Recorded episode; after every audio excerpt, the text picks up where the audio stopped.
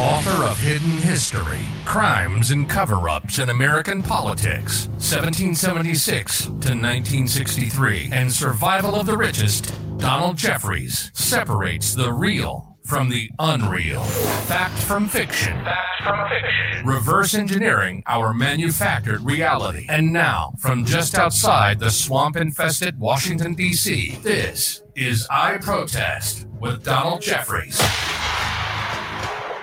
And welcome to I Protest. This is Donald Jeffries coming to you fashionably late as always. We always seem to be just a little running a little bit late. I'm sure the audience is used to that by now. So glad to have you with us. Uh, my guest today is somebody I've been wanting to talk to for a long time. Probably should have done this a long time ago because uh, he's uh, one of the people that uh, keep me employed at American Free Press, where I write uh, regularly. Uh, every issue, I have three articles there. Paul Angel.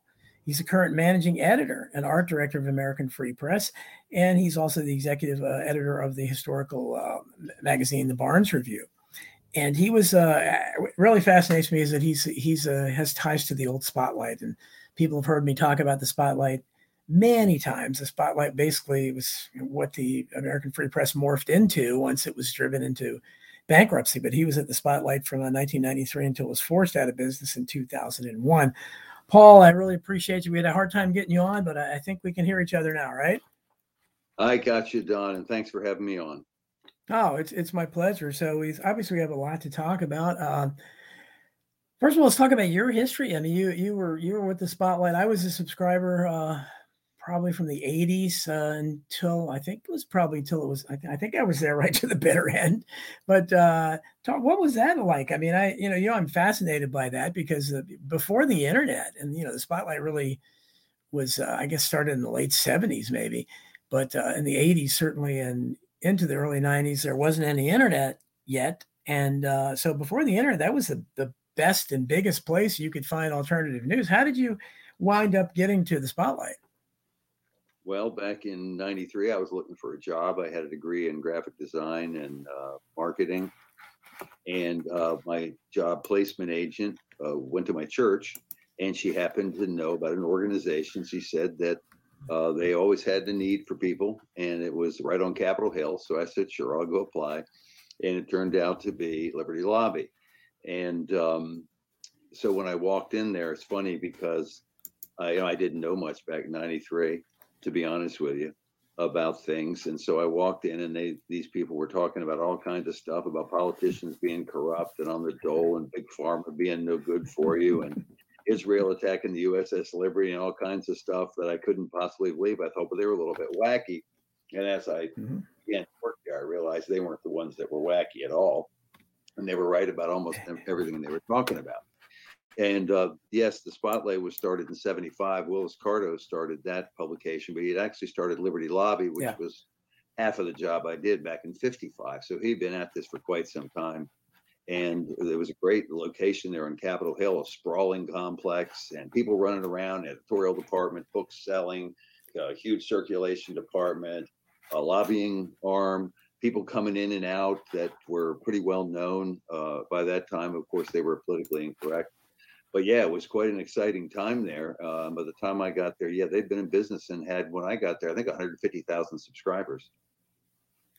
Yeah, that was I was I was I used to tell people that uh, the most amazing thing about the Spotlight was that I think at the time uh, the Washington Times was a kind of an up and coming uh, conservative newspaper in Washington D.C. and of course they were tied with the uh, Unification Church, you know, so they called it the Moody paper, but they had I forget what the you probably know this, but their circulation was a, just a fraction of what the spotlights was. And I always used to say even back then, it's like, how come you know C-SPAN never has anybody from the spotlight on the business round or the morning roundtable on these shows, and but you'll see people from the Washington Times on there. What what do you know what the uh, respective uh, subscriptions were of the New York Times as compared? I mean, the New York Times, the Washington Times as compared to the uh, Spotlight.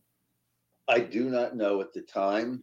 I do know that the Spotlight at its peak had 375,000 subscribers, and that would have put them currently, I believe, in the top 15 or 20 paid circulation papers in America today. So many of the papers in America today are freebie giveaways and special right. deals and all this stuff. But I mean, and, and nobody's growing. But I think 600,000, 500,000 puts you way up there. So Spotlight had uh, gained some serious notice from the powers that be with 375,000 subscribers. But yeah, the Moonies, they did have quite a bit more money than we did. because even 100,000 subscribers, you're not making a ton of money.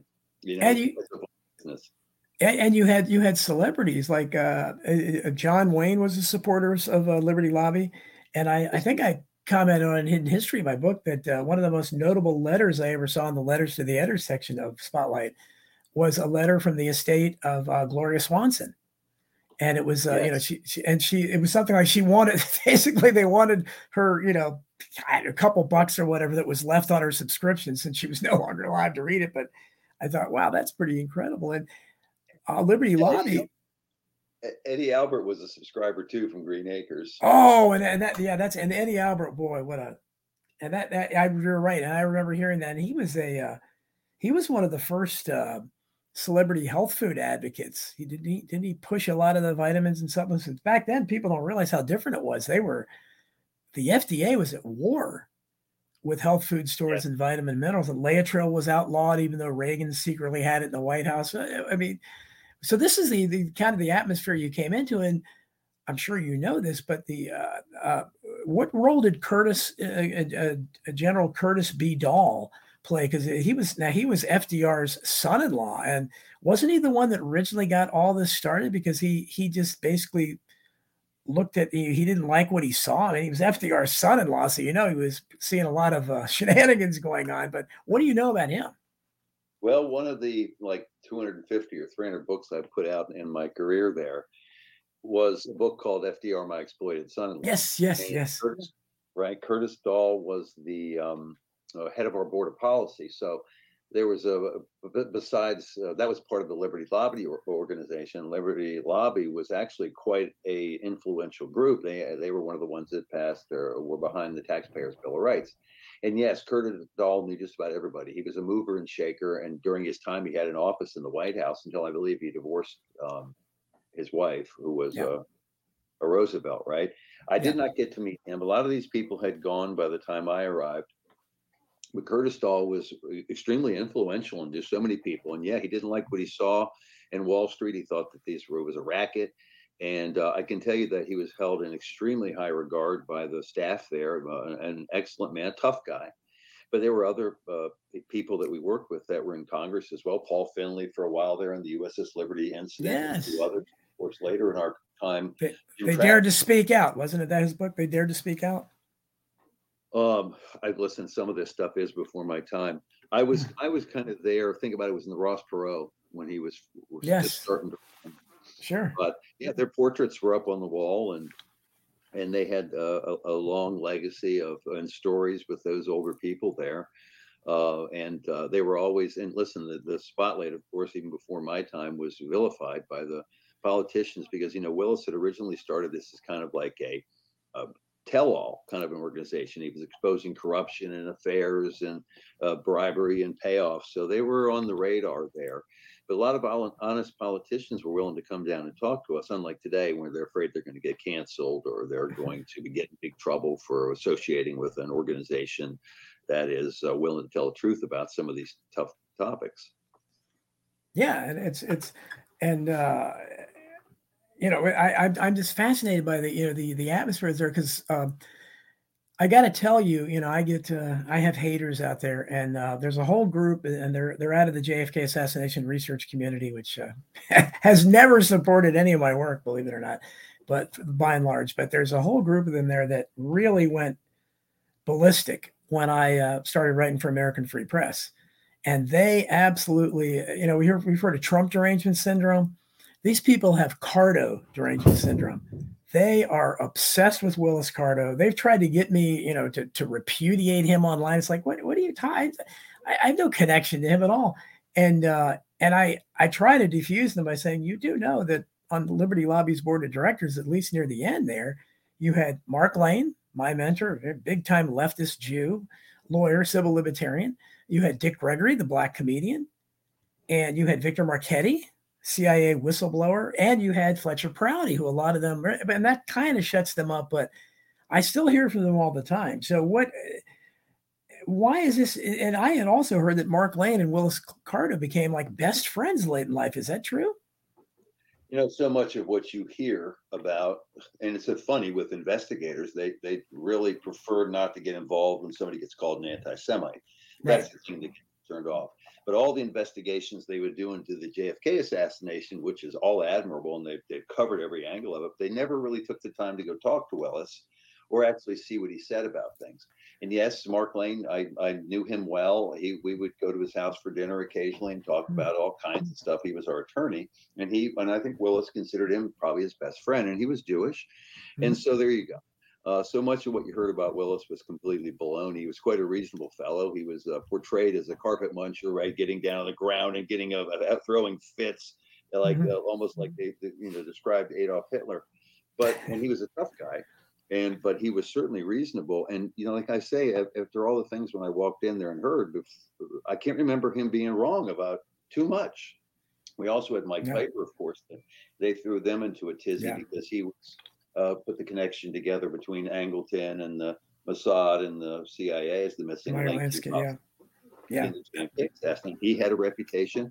But, you know, basically speaking, we talked about things that people don't talk about. And one of them was the Israeli lobby or the, you know, the AIPAC and also the crimes of Israel. And those two things would get you branded. But the big one, Don, was the Liberty incident. No one had even heard about this thing. This yeah. happened in, you know, and, and we didn't even, we didn't even know about it until years later, and we finally uncovered it. We're the, one of the first organizations that talked about it. We've talked honestly about it. We've talked about it from every angle. But if you go to the USS Liberty, one of the big USS Liberty groups, Jim Ennes and I think uh, Joe Meadors, and Joe, I apologize if I, I got that wrong, have a statement on there saying we disavow the following groups, and here's why we disagree with them. But, uh, with them, they're anti-Semites, and they've used this to make money. We haven't made a dime off the Liberty, and so all we've done is ever publish special reports on it and try to bring it to people's attention.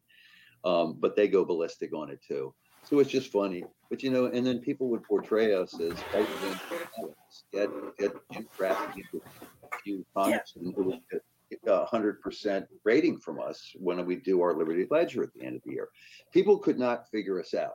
What do you mean? You, you either like uh, Teddy Kennedy or don't? No, we, we like Kennedy when he's right, and we don't like him when he's wrong. We don't really care what party you're from. We're populists. We want what's right. best for the middle class.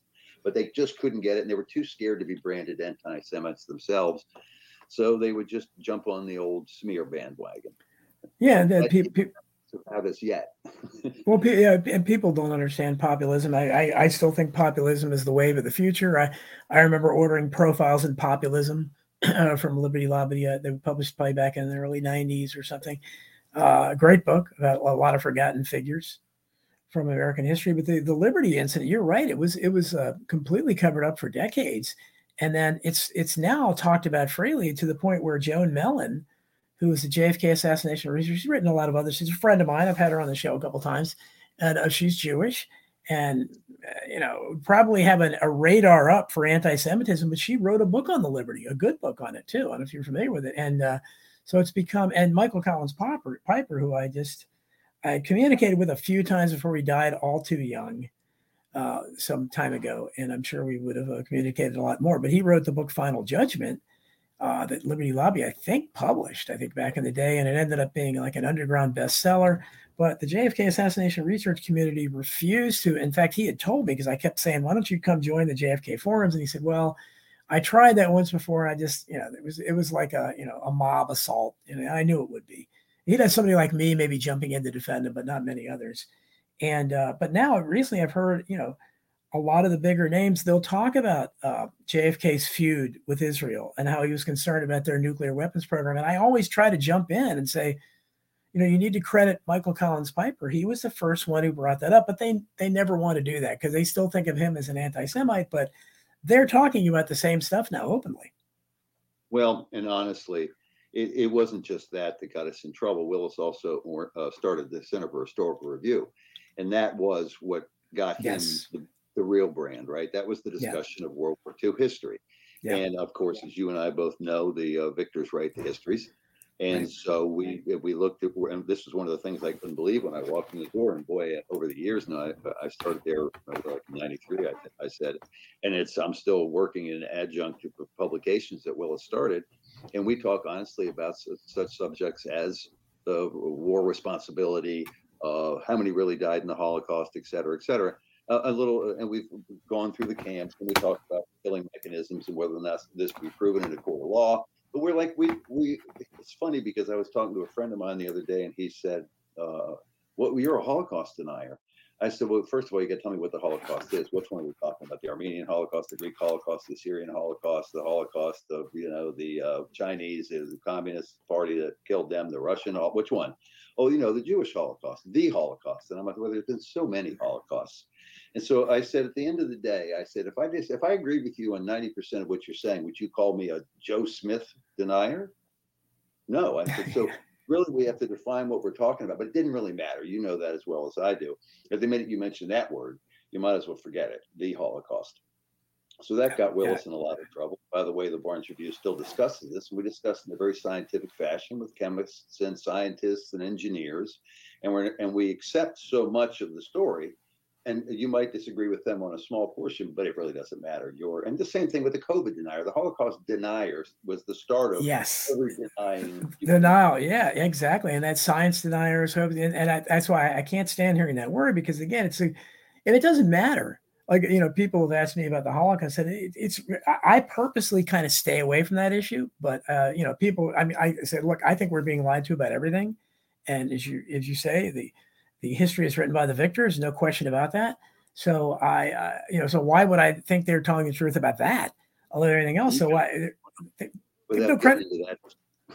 yeah, they have no credibility, and uh, but I said I, I, but it wouldn't matter what I thought, even if I had lost relatives in that Holocaust or whatever, whatever. Even if I lost something, you know, someone that I loved in that, I, as a civil libertarian, and I think that's what Mark Lane was uh, I would still, I, would still not want anybody to be punished or you know all over the world except for I think the United States is I think the only country that doesn't lock people up for denying the Holocaust and it, and it doesn't matter. Again it, it, it's irrelevant what I think of it or anybody thinks about it. You shouldn't be locked up for dispute for for your opinions about anything. Talk about thought crimes and one of the reasons that they don't like to debate us over this issue is because we approach such a reasonable fashion, honestly. Um, because again, we'll agree with them on much, and we'll we will disagree with them. But immediately, if you don't accept every single fact, you're a denier. But but that's another subject for another day, maybe. Yeah, I mean, it's and it's it's it, but it's it's uh, you know, and I I think it's. Uh, since I came to American Free Press, and my friend S.T. Patrick, who writes you also, and if you know S.T. Patrick. He has the Midnight Rider News. I think I'm still the, his uh, most frequent guest on there, I believe, all time. Whatever, whatever dubious distinction that might be, I don't know, but I certainly am proud to be uh, associated with him. And he he is even probably uh, less radical than me, I think, on some things. But both of us, you know, you can tell from my my hero is Huey Long. So uh, I still love JFK. So I, I'm a classical liberal populist. So uh, the things I write about there, uh, I mean, I I try to write about. I'm concentrating on January 6th and the kind of uh, this uh, absurd political prisoner situation we have. But is is any you know what other newspaper? And again, this is it's so great because you guys really are a throwback because as you mentioned, circulation is down. A lot of these, the Washington Post and things like that in our area, are just basically giving the paper away because the only people left that read newspapers really are really old people, older than me, pretty much, that are still, you know, that's they like having that hard copy in their hands. And uh, it's, you know, it's a it's a kind of a, a ritual. But so as they die off, obviously circulation goes down. And uh, but the American Free Press is uh, the only newspaper, and they're probably the only newspaper to, to before when they were the spotlight to be telling the truth because we're you know we're covering January 6th uh, for what it is and and issues like that in free speech. So what what do you think when, when the uh, before we get into that though, the spotlight talking a little bit about how the spotlight was as I understand it was driven out of business primarily by the uh, uh, the Anti-Defamation League and the Southern Poverty Law Center. Well, the story goes back a little further, and just to make uh, tell you the origins of some of that was about one of the famous people that really liked Willis and liked what he was doing was the uh, great grandniece, I believe, or the grandniece of Thomas Alva Edison.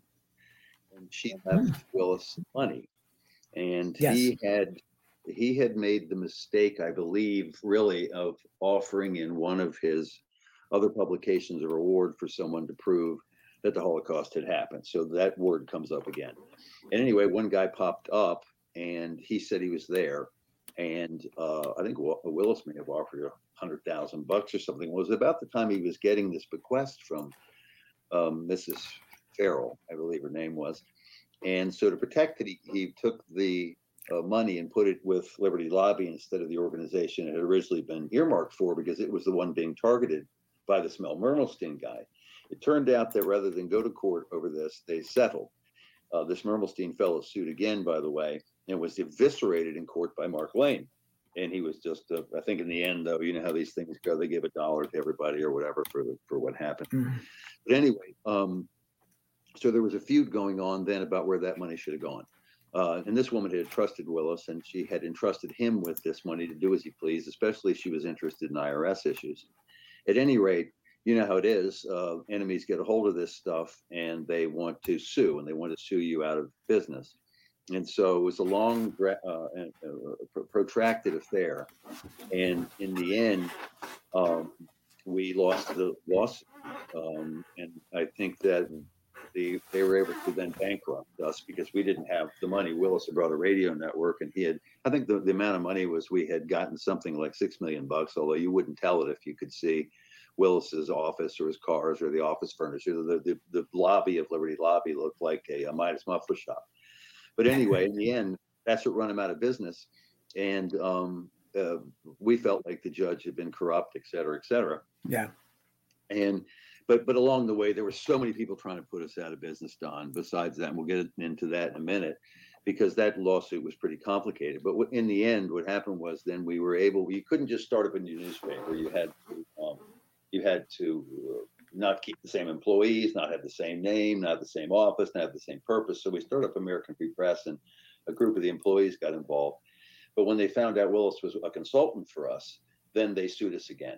And so they really just wanted to run us out of business. And in the end, they lost that lawsuit, and we were able to stay in business because the lifespan of American Free Press would have been about two months had they won that law case, and we wouldn't be having this conversation today.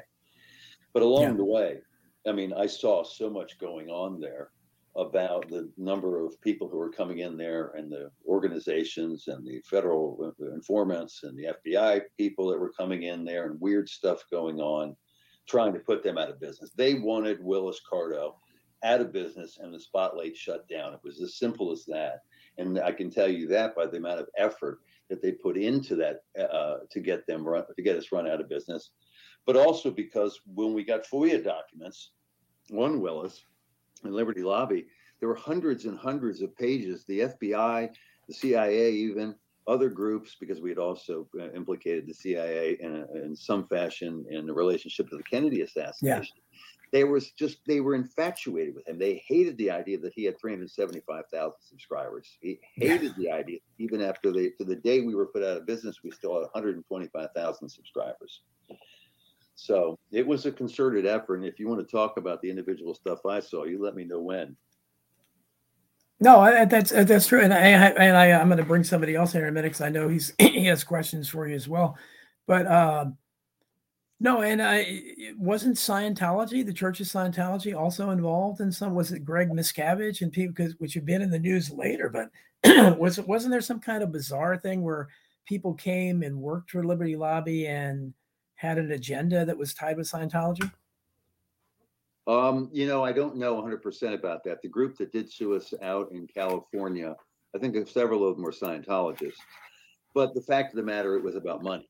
They wanted the money for that organization. But I will tell you that the, the, the Spotlight got himself uh, got itself in trouble by talking about Scientology because we talked to a guy named Arnie Lerma. Arnie Lerma was one of the ones who got out, and he had a lot of stories to tell about the, uh, the lengths that Scientology would go to keep you in. And I mm-hmm. remember when we started running stories on uh, from him because as an insider, and you know you've seen these stories pop up since a woman tries to get out of Scientology, yes. she's in a hotel room and and uh, dehydrated and starved and beaten, you know.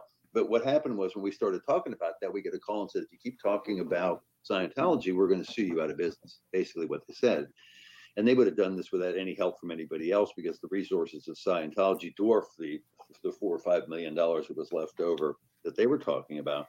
Um, but I remember in particular a very odd incident when we went to pick up the mail and we had like four times the amount of mail we normally would have.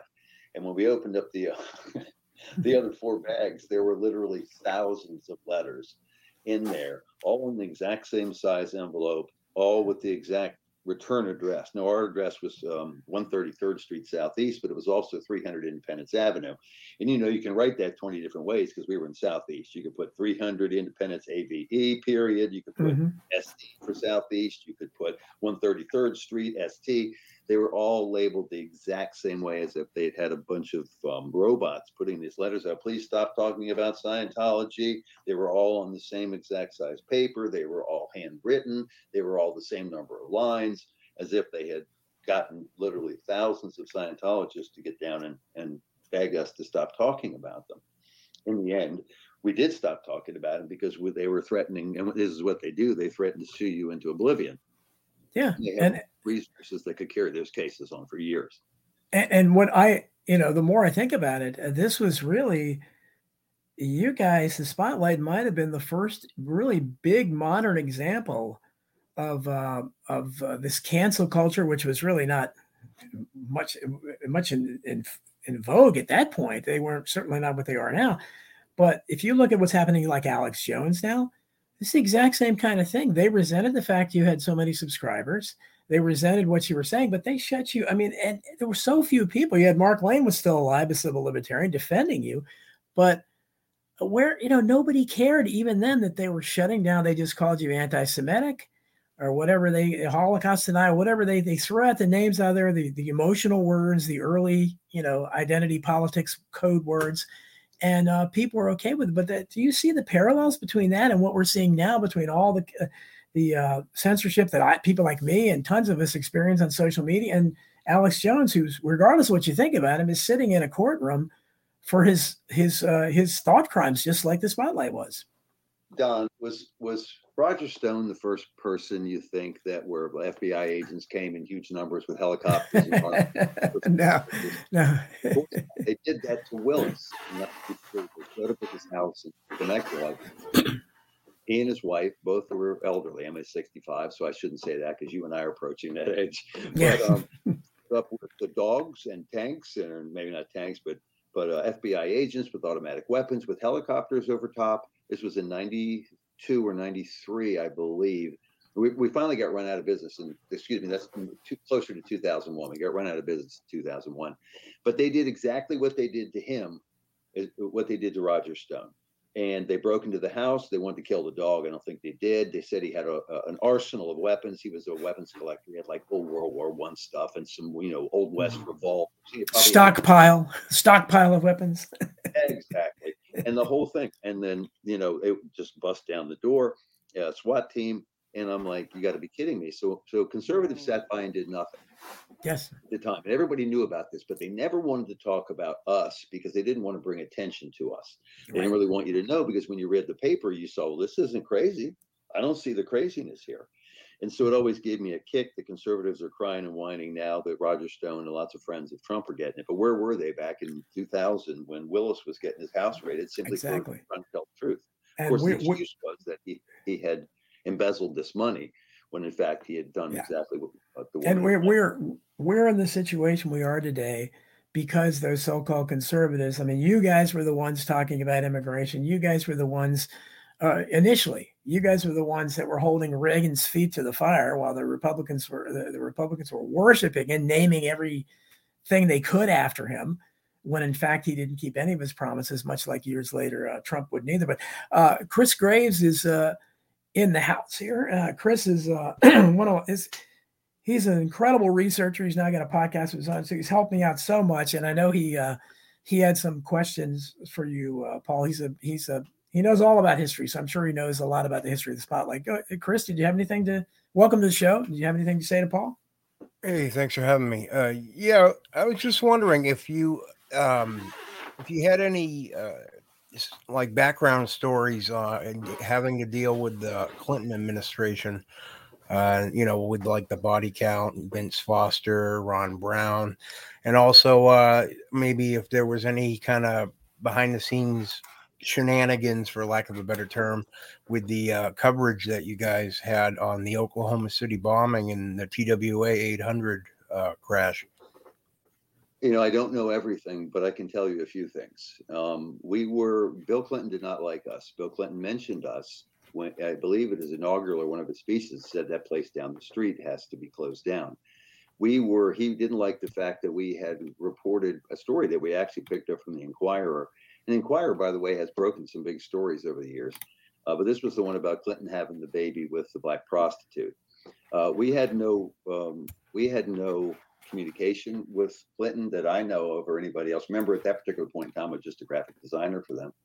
But I do know that he did not like us, and we did get heavily involved in the Vince Foster stuff. It turned out Chris Chris Chris Ruddy, right, did a great job. Was that is that the guy who started yes. started news, right? And yeah. so, but yes. we had started we started talking to them, and we you know there was a lot of anomalies about the uh, Vince Foster killing and uh, the blood going the wrong way up the hill, and the rifling of his office, his possible affairs or relationship with Hillary, et cetera, et cetera. So I don't know much about that except to say that we we we never pulled our punches, as far as I know. And Willis was never really worried about anybody but the IRS. And the we always stayed on uh, on the legal side of it. But the IRS uh, also sent in an informant one time. I think it was an FBI uh, informant to actually look for IRS violations, but they couldn't find any. But as far as the Oklahoma City bombing goes, we also put out a lot of information there about the number of informants. And this is the same story. See, these stories that are in the news today were the stories that I've already been through, you know, 20 years ago with the informants trying to talk you into doing stuff, trying to set you up. And I've got a, couple of very interesting stories there about the Anti Defamation League as well, as well. But so we've seen that all before. Um, but in particular, the Oklahoma City bombing, we had, and by the way, we were there with it, you know, Randy Weaver there. We were covering Waco. And so they just didn't like that because the mainstream news media was not, and there was no internet. So nobody was really talking about this at all with any influence and any any circulation. For the Oklahoma City bombing, it was very strange because we had reported all the number of informants that were uh, popping around Elohim City and we also knew that the SPLC admitted, I think, that they, the Southern Poverty Law Center admitted that they had had some uh, informants out there. The Anti Defamation League had informants. The FBI had informants. Now, the, our connection with that was that we were selling a calling card at the time, which was supposed to be private, but obviously we now know that none of this stuff is private. And evidently Terry Nichols had uh, had bought this card. I'm. It could be McVeigh and Nichols were subscribers. They did not subscribe under their own names. But at the time, I was handling the um, calling card.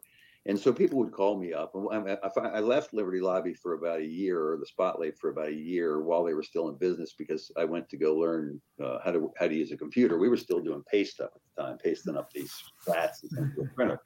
So when I came back, uh, well, I was at my new job. Excuse me, I got a call one day at lunch and said, "This is the FBI. We'd like to talk to you." And I said, "Well, you got the wrong guy. Why would you want to talk to me?" And they said, well, just come on down here. And I remember it was a guy named Agent Geiger. And I said, well, if I got to leave, don't come up here. I said, this is my new employer. I don't need two FBI agents mm-hmm. coming up here and taking me downstairs. I said, but certainly you'll buy me a cup of coffee. And the guy says, on an agent salary? And I said, oh boy. So we went downstairs and they were calling me in relationship to the calling card and the um, Oklahoma City bombing. They said they had evidence that McVeigh or McNichols had been in the office making phone calls using this card. And so I said, I find that very hard to believe. What would happen would be people would, it was a long access number. And you'd enter the access number, and poor old ladies would enter it in wrong. So I would say, Well, give me your number, I'll call you back. So evidently, Nichols had called one day and he had uh, said his calling card wasn't working. And I said, Well, let me call you back and I used the number and called them back. So this is what they had found in the phone records, right? So they had thought that somebody had there been in the office. They didn't question us about any any further because they realized that was the truth. But the Oklahoma City stuff was even weirder than that. We had gotten a postcard, I believe, a week before the bombing that had a picture of the Dust Bowl on the postcard, and it said uh, "Storm's coming." and it was very they were pretty smart about stuff there i never would have thought about it you know just somebody sent us a postcard from oklahoma but they ended up taking it to the uh, turning it over to the FBI. because they were always worried that they were going to get Im- implicated with something. I'll explain why in a second. And that's all I know about that. That somebody had sent us a postcard from Oklahoma City, either one of the either McVeigh or Nichols or an FBI informant trying to tie us to this. The weirdest thing that happened was that we would have weekly editorial meetings and we had a classified section. In the classified section, we'd always talk about the paper. We had 12 employees back then going over just the paper. And um, we had a classified ad for a Laws rocket and it was placed by I think it was placed by McVeigh under a pseudonym, but we didn't know it was just a guy and it was a laws rocket. And as we looked at it, we thought before we went to press, we need to pull this. This is a little bit too much. And so we pulled the advertisement and it was never in print. It was never discussed outside of our offices. Yet a couple weeks after the Oklahoma City bombing, the Anti Defamation League published an article on us that we had sold a laws rocket in the paper with the ad being paid for by Tim McVeigh. Yeah. So my question was always, how did they know about that ad unless they placed it themselves or they had the place bugged? So it was very strange. Well, Chris has done a lot of deep research on Oklahoma City, but one thing I, I found is uh, uh, reading as a as a loyal subscriber to the Spotlight back in the day. You guys were the only ones, and again, it was before the internet that were uh, that covered that trial fairly. But I I have said all along, you know, people. Again, this is uh, conservatives out there. If you love the idea of victim impact statements, you saw it come to fruition in the Oklahoma City trial because that was all about they had witness after witness who were witnesses to nothing except for they had lost loved ones in the tragedy, their own grief. But they there was a reason why they didn't used to allow victim impact statements because they prejudiced the jury, obviously. And they did that. They, I remember them, and I I remember getting a little scared the first time at the time. I said, "God, that's that's my newspaper, the Spotlight," you know. And they were making a big deal that he supposedly had bought an advertisement there, and they were making a big deal that he read. You know, they talked about him reading the Turner Diaries and all these other things, but they mentioned the Spotlight, and as if this was evidence. But this is what I'm saying about how if you look at the trial of Alex Jones now, it's the same kind of thing. You know what what what is this male enhancement drug or by you know what what are you what are you selling? What are you things that are totally irrelevant to anything? Didn't you must have thought at the time what we really crossed the line with the trial of Timothy McVeigh because it, what the judge didn't even allow. Uh, not that uh, Stephen Jones did a great job anyhow as his defense attorney, but he did try to, uh, I think, uh, present a 150 page defense brief or something that the judge completely disallowed. That was all about the uh, what was her name, Carol? I forget the woman's name. The reporter. Carol Howe. Carol Howe, yeah, exactly. But uh, so uh, what? What were? I'm sure the spotlight just were, and they mentioned it. Uh, what eh, that must have been kind of a down time for the people at the spotlight because they saw Bill Clinton demonizing militia groups and by you know suggesting newspaper like the Spotlight. He was trying to basically say we, that people like us were responsible for the Oklahoma City bombing, wasn't he? Well, we also were ahead of this these hate crime laws, and the hate crime laws are more or less hurt feeling laws, right? Uh, because yeah, honestly, yeah. They, can't dig up, they, they can't dig up haters in this country; they have to invent. Yeah, but we always worried about the hurt feelings, and of course, one of the things about the Mel Mermelstein tri- trial was the pain and trauma of Holocaust survivors, if we can go there, about the pain that they feel. And now, of course, they've gone to the point of even grandchildren of these people. So we yes. knew that this was opening the door for this type of yeah. testimony. And so you do have to be careful about what you say. But the Sandy Hook trial in particular, again, I'm I'm kind of with you on that. I really don't care what Alex Jones has to say about it. He should be allowed to say whatever he says, as long as his supporters don't call up and physically harass people. Right as far as that goes, how do you judge somebody's pain and suffering? And yeah, so- exactly. That's and that's and that's that's what's it's terribly, you know, McVeigh again. I think it did open the door to a lot of what we see, and now just with identity politics going wild. Now, some feelings are more equal than others. We know because, let's say, you're a fundamentalist Christian and you're you're looking at all the crazy transgender uh, agenda going on. That hurts your feelings, and we're offended by that. But do you think we would get anywhere if we instituted a lawsuit against uh, I don't know some big figure on the left that you know I'm really I'm I'm desensitized by looking at little girls with Frankenstein scars across their chest and proudly displaying them on social media next to beaming doctors and beaming mothers. Uh, will we get anywhere with those kind of lawsuits? I don't think so. Well, unfortunately, somehow the leftists have claimed the moral high ground, which we actually command. And Yeah. so I don't know how this is going to end or when this is going to end, but I do believe people are going to look back in this period of time and say we were we were, this nation went uh, temporarily insane. I don't Yeah. think this fad is going to last. Things go in cycles. And so I'm hoping that that's what happens. But I don't know. As long as there's money in it for people, you never know. I hope you're right. Go ahead, Chris. Did you have something else? Well, yeah, I was going to say that um, the Spotlight was one of the only publications, I think, to actually acknowledge the daycare center operator, the original one, um, that was kind of memory hold afterwards. Her and her husband, who was uh, in charge of the security for the Murrah building. Um, I think the Spotlight was the only place to actually name them and interview them. Um, and then they pretty much disappeared ap- after the fact. Um, I know during that trial, uh, they tried to get a lot of witnesses to the other explosive devices that were in the building, and instead, like Don was saying, they had uh, family members, you know, describing their pain and misery. And there were also a lot of other John Doe number two witnesses that uh, were turned away during that trial. Um, basically, uh, what were your thoughts on the the reports of the other explosive devices that were found and and taken out of the building? If you have any opinion on that, Oh well, I can tell you that we we had conferences at the time, and we had Hoppy Heidelberg, we had General Ben Partin, and and there, we had another big guy at the time. We may have had Stephen Jones. I don't remember if we had him. So I got to talk to these people, but again, so much was going on, and my reporters handled it at the time. So I, I really wasn't as familiar as, with this stuff as I am now, because now I look back on it and I see so many of the parallels. But we also had the pictures of the people coming out of the building who were allegedly that got in there and came out, two white guys who we were looking for. We would publish their picture and say, Do you know Yes. these people? But, but but Ben Partin said it all, right? I mean, Ben Partin said there's no way that that fuel oil and fertilizer bomb could have done the damage it did to that building. And again, I don't remember anybody or any organization of any size talking about any of that stuff at the time. Of course, people thought we were crazy, right? When we said that right? to me, as I look back on this, I, I, it makes perfect sense that either the FBI had informants that tried to urge these people to um, commit crimes, and then they either screwed it up or they allowed it to happen. Uh, right now, sometimes I think the FBI is pretty incompetent, but then again, I never know purposely so. But it would I actually, I actually came across some uh, some information that uh, wasn't really uh, publicized by anybody. Actually, um, that the FBI turned away almost hundred witnesses that saw a helicopter like above the Murrah building.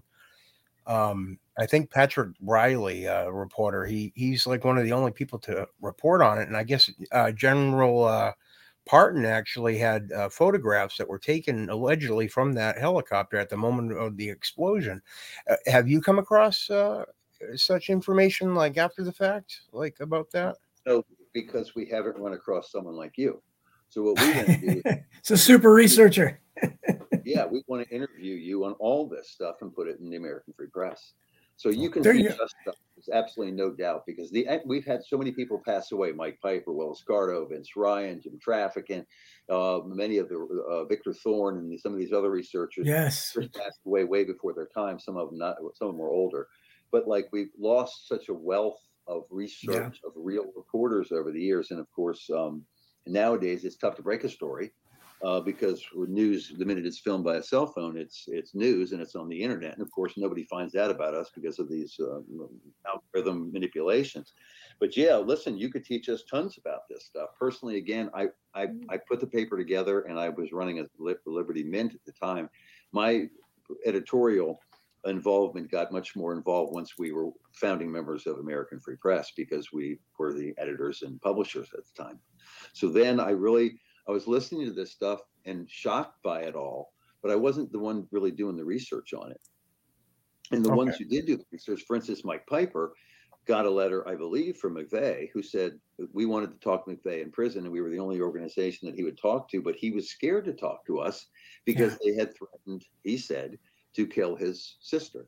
His sister was a vocal proponent of him, right? I've, I've been trying to get a hold of his sister. Chris got her phone number for me. She did. She never. And I did talk to his dad. Believe it. He actually answered the phone when I called, but he he wouldn't talk to me. He uh, he just said, Yeah, "Yeah." and listen, I got to talk to people like Randy Weaver too, who called and wanted to place ads when other people would put his uh, would, would refuse to take the advertisements.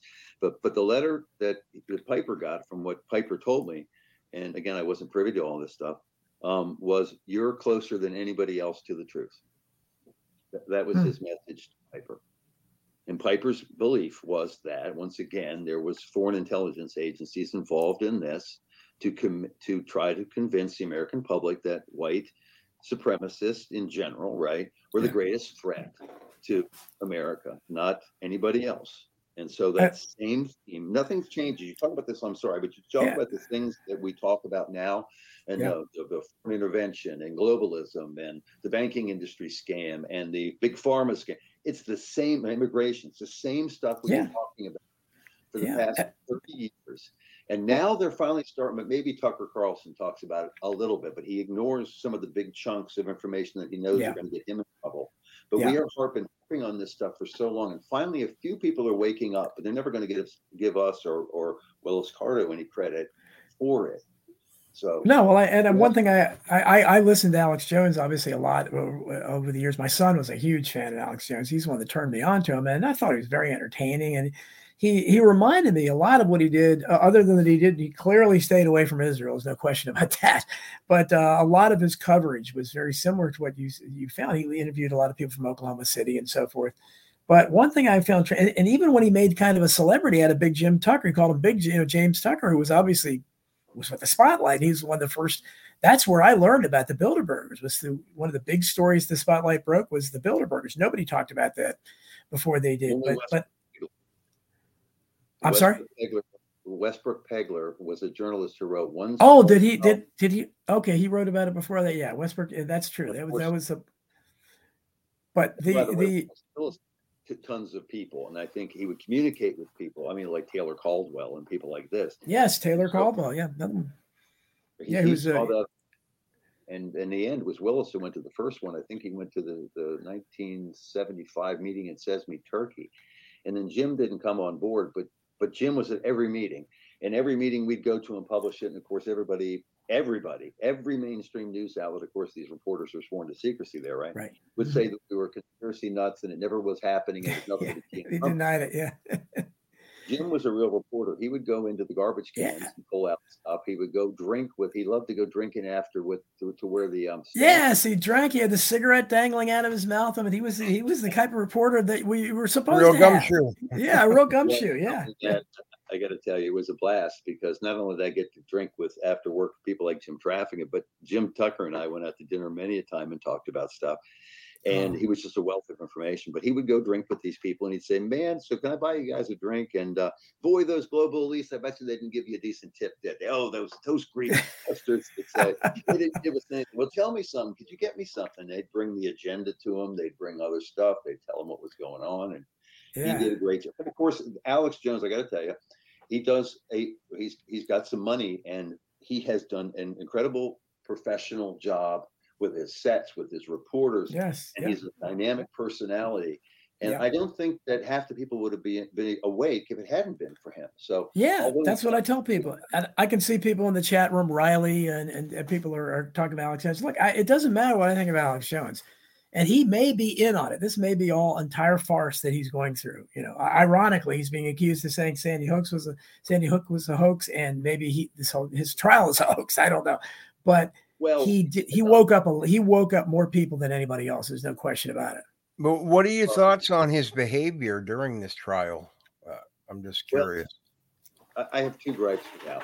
One was that when people at the spotlight would show up to help him picket stuff, he'd mention the spotlight or Liberty or American Free Press, and he'd say, "Oh, they're nothing. They're tiny compared to me." So that always irritated me. Yeah, yeah, Second, yeah. he finally got his chance to go, and I'll get to that question in a moment. When he finally got his chance to go on and talk about Bilderberg, he ranted and raved like a complete lunatic. He started screaming, and here was our chance. I didn't care if it was Alex Jones or not. It was finally our chance to get an independent organization on a mainstream uh, news program and make ourselves look super professional and talk about it reasonably. And he acted like a complete idiot, and, and, and it really pissed me off. So this is two things.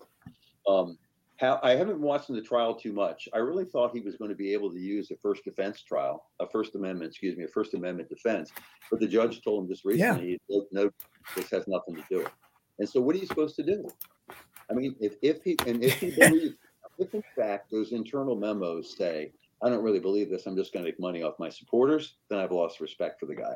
But I do not know because I haven't followed that. Well- you know, listen, I, work seven days a week. I haven't had more than five days off in the past. Well, years. I'll just tell you that that basically they don't go into what what the uh, what the claim was. I think it was uh, Owen Shroyer, uh, one of his uh, employees, just mentioned how the father had said in an interview with Megyn Kelly about how he was holding his his dead child uh, in his arms with a bullet hole in his head.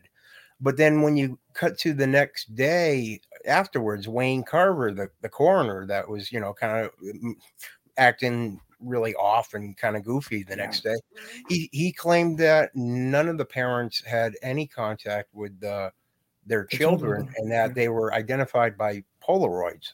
Yeah. So that would have thrown the whole case out, in my opinion. I, I'm not a lawyer, but But if you but if you watch Chris uh, their their courtroom, and I saw I actually saw some of that coverage where they talked about that. But his attorney was so again, that's why people think it's you know this is all a fixes in or something. His team It's attorney. Dina, yeah, they, they didn't they didn't bring that up, and the judge kept not, and he should have said, look, of course that's reasonable speculation for me to question that father if the coroner is saying uh, you know something completely opposite. Then if not, then question the coroner. Why would he say that? So but they never and that's the problem is that alex jones and i understand he's he's uh, and one of the things i have about him i didn't know he said that about the spotlight but i during all the years i expected i watched him a lot i expected him to talk about the spotlight especially when he had james tucker on who's that's his history he I, to my knowledge he never mentioned you guys and he he had to have been influenced by you so i i don't understand that he's influenced by Bill Cooper. and Bill Cooper didn't have nice things to say about Alex. yeah Uh, I can't blame Jones. I mean, listen, you don't really promote your competition, and in print we were okay. He crushed us on the internet, and we we started late on that. But I have no I have no ill will toward him. The man deserved a fair trial. That's that's how I, I feel about it. And and, Yeah. I, and I say this: listen, this is a war, and we have multiple fronts opened up. And one thing I could always count on Alex Jones is whether we agreed or not, he's he's he's engaging the enemy on a front. And if he can keep that front going, it keeps the pressure off us. If we can all push in our different directions against this and either hold our ground or advance, then more power to everybody in this. I don't like people who say, if you don't believe this, I can't work with you. Yeah. Because this would come to 911. People would say, uh, if you believe that plane, and I, I don't know where anybody stands on this, but people would say, if you think planes hit WTC, yeah then you are either an FBI informant or an. And I Yes. say, well, listen, the Yeah. Let's just open up the front here. Just ma- maintain your front with yours, and but don't attack us from behind. Don't don't try to do that because we're all trying to get at the truth one way or another, and it, sometimes it's a very long journey to the truth. Look at the Liberty incident, a long journey to the truth.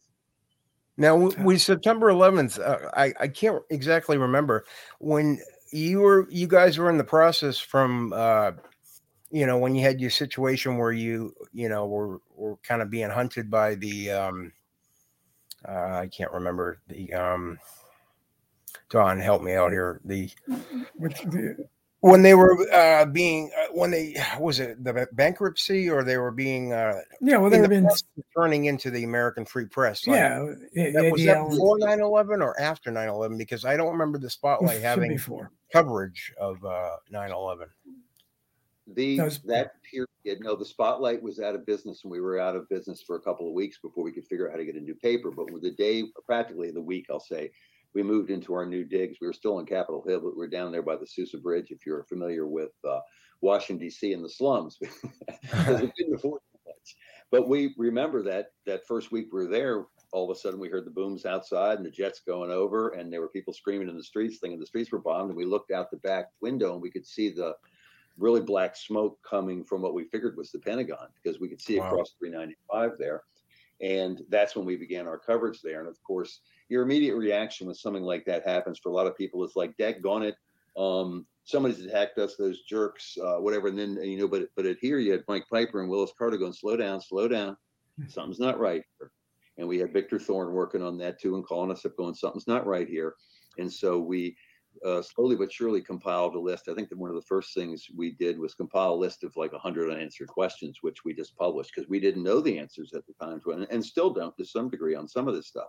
But as more information came out, and we talked to people and began to interview people. But one of our, and, and, this is probably not where we're going here, but it'll give you a great example of how things are censored. We were the only organization to interview uh, Corporal, I think he was a Corporal Scott DiCarlo, the guy who arrested the Israelis dancing on the. the yes, yeah, yeah. And so we put that up on YouTube a while back and had that interview with him. Nothing outrageous. I stopped these people the bomb sniffing dog was going a little bit nutty. Um, oh, so that was you guys. That, that that's like the only footage of this officer uh, to talk about that. Oh wow! Correct. And guess what? It got pulled down off YouTube, and all it was was an interview with the guy telling exactly what had that matched the police report. So there's how you go, and it's anti-Semite. As a matter of fact, one of the things you have, that will get us you accused of anti-Semitism was any relationship with uh, criticism of Israel and I guess that's why they pulled that thing down.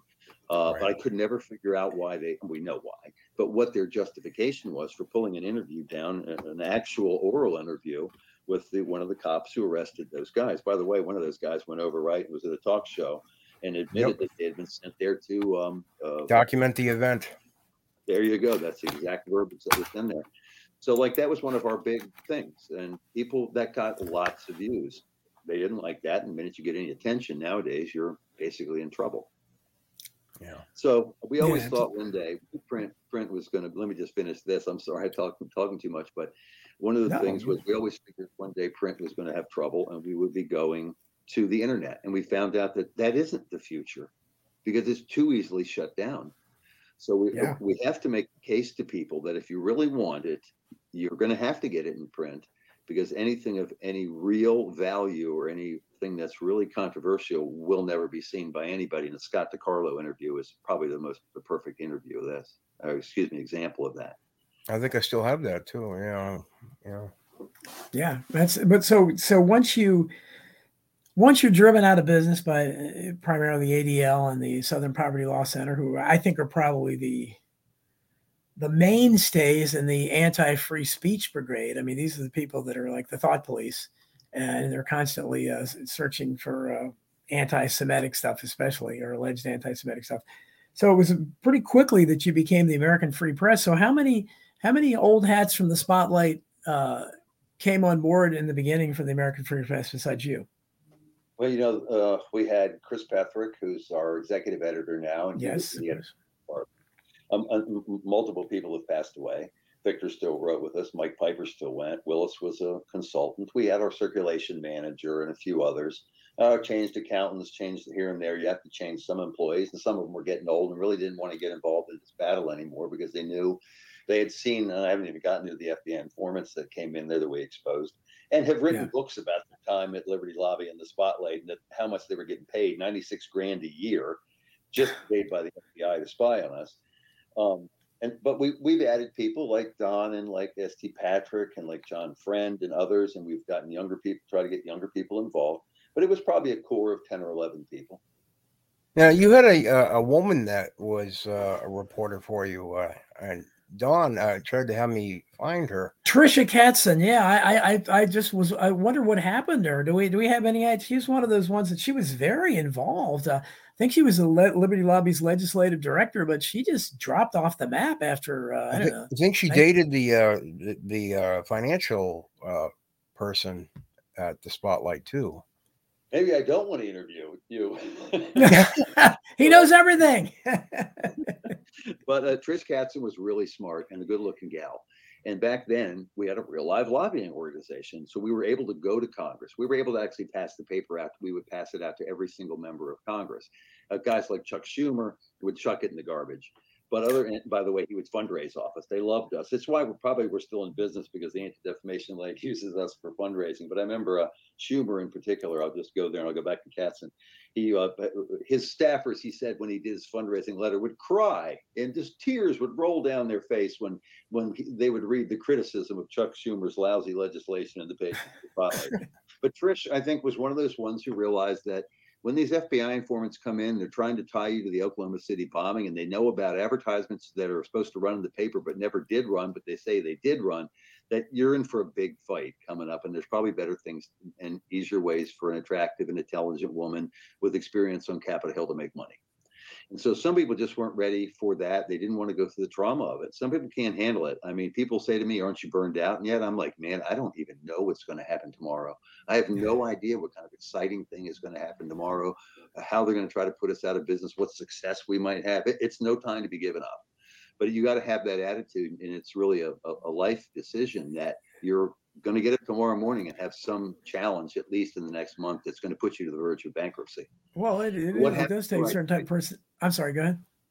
Uh, honestly, I do not know what happened to Trish. I just think she probably found a, a easier, better paying job. The other sure. thing was, this isn't a, that makes sense. So God knows the conspiracy world doesn't. well, that's the thing. Like, well. there's like no trace of her on the internet whatsoever. That's just yeah. it, it's just odd to me. Yeah, well, no, she they, would be getting up there too, uh, and that's interesting. Who knows if she changed her name or what? That's but, what I, mean, figured, maybe married or whatever. I, sure. I, started this when when I was a young man, and I'm 61 years old. I guess I'll retire if we can stay in business. That, but I, so many of the people that we that we, when you think back, it's it's it's happened so fast. But those 40 year old, 45 year old guys are now 75, 80 years old. Yeah, that's the that's the I, I write on Substack all the time, and I wrote a Yep. Wrote a piece the other day about getting old in America. Yeah, it, it, really is. It really is. It's frightening when you think about how, how fast it goes. But um, so you said the Spotlight at one time had 375,000 subscribers. So what happened when you went to American Free Press? How how much circulation did you lose, and, and were you able to build it back up? Like what what is the circulation of the American Free Press as opposed to uh, the Spotlight? Okay, I don't even want to talk about that. But when we first started the Spotlight, we were able to bring about 65,000 people with us. First, it was about 35,000 who were diehards because people would understand the, appreciate the value of the paper. But right. the only way we could do it, Don, we had no money, zero, right? So the only way you can do that is to uh, send out a uh, subscription pitch. And this is a tough business um, because when you send out subscription pitches, they cost a lot of money, and your general response is about uh, one or two percent. So if you spend send out fifty to hundred thousand pieces, you can only expect to get in one percent of that. So we had to make an offer that was really going to be great. So I think then, and again, that wasn't that wasn't my bailiwick, but they offered, I think. Uh, uh, two years of the paper for like 39 bucks, which w- would have not covered our cost. But we knew that we had to get money, and with if you do the math, 35,000 times 19 bucks, tell me what that is if somebody's got a calculator. And then we went out and offered again.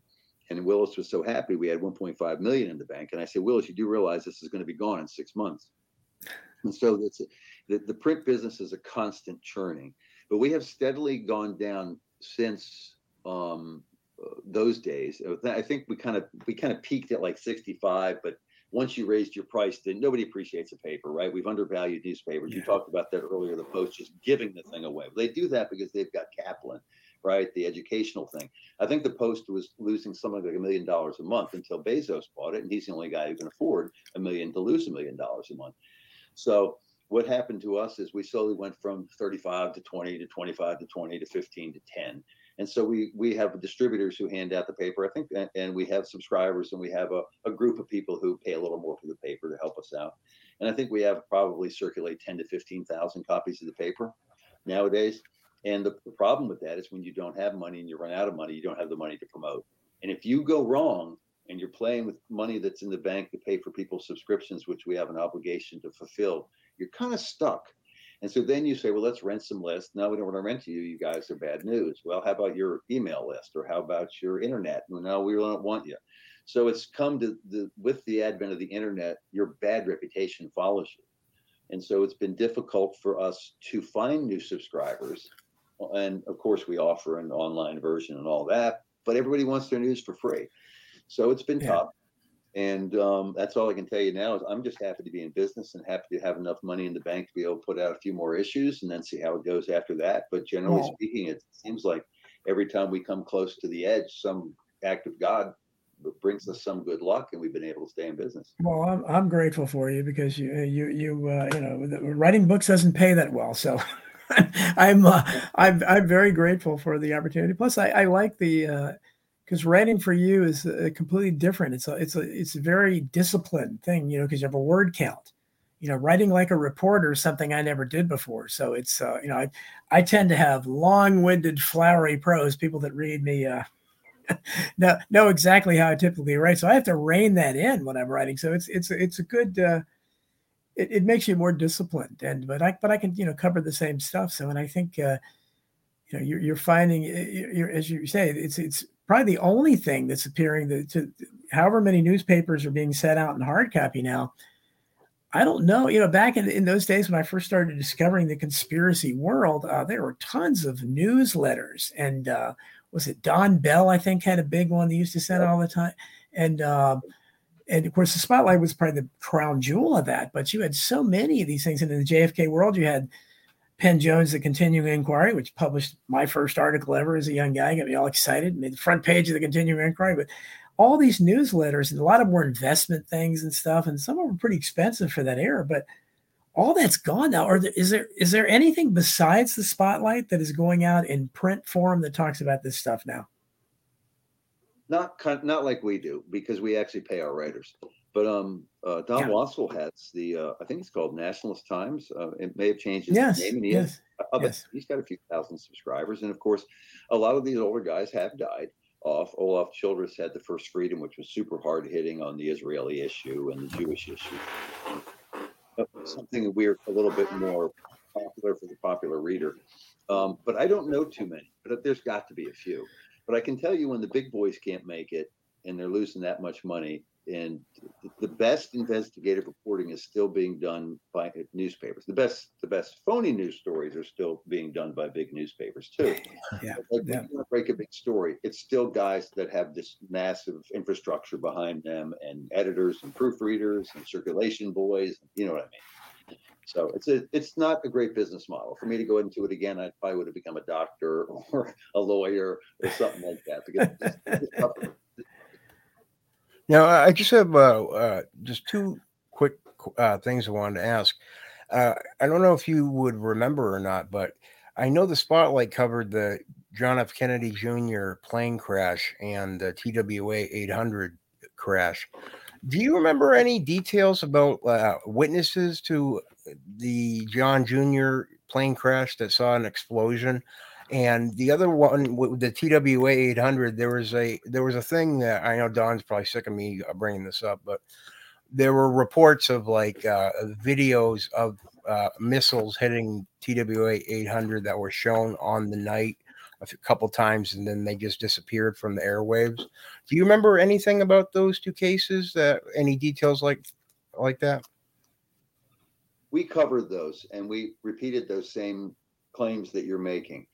Um, was it James Bamford who did that? Who was the guy who did the book, the big book? Because we interviewed him. Oh, Sanders. Sanders. Sanders, Sanders, Sanders. And Sanders. Jack Cashill did one too. Right. Yeah. And I don't know what happened to him, but we did interview him multiple times and we simply um, reported as transcripts. Remember at the time, we did have a pretty popular radio show hosted by Tom Valentine where he'd have. Yes, yes. Yeah. Radio Free America. Right. And then we would uh, run the transcripts in the center of the spotlight in the first days of American Free Press. We couldn't afford Tom, unfortunately, much longer. I'd have to go back through the files. One of the things that was denied us was to take any of the files from the spotlight. So all those issues of the spotlight that I had in later years, um, uh, from maybe 95 to 2001, were confiscated.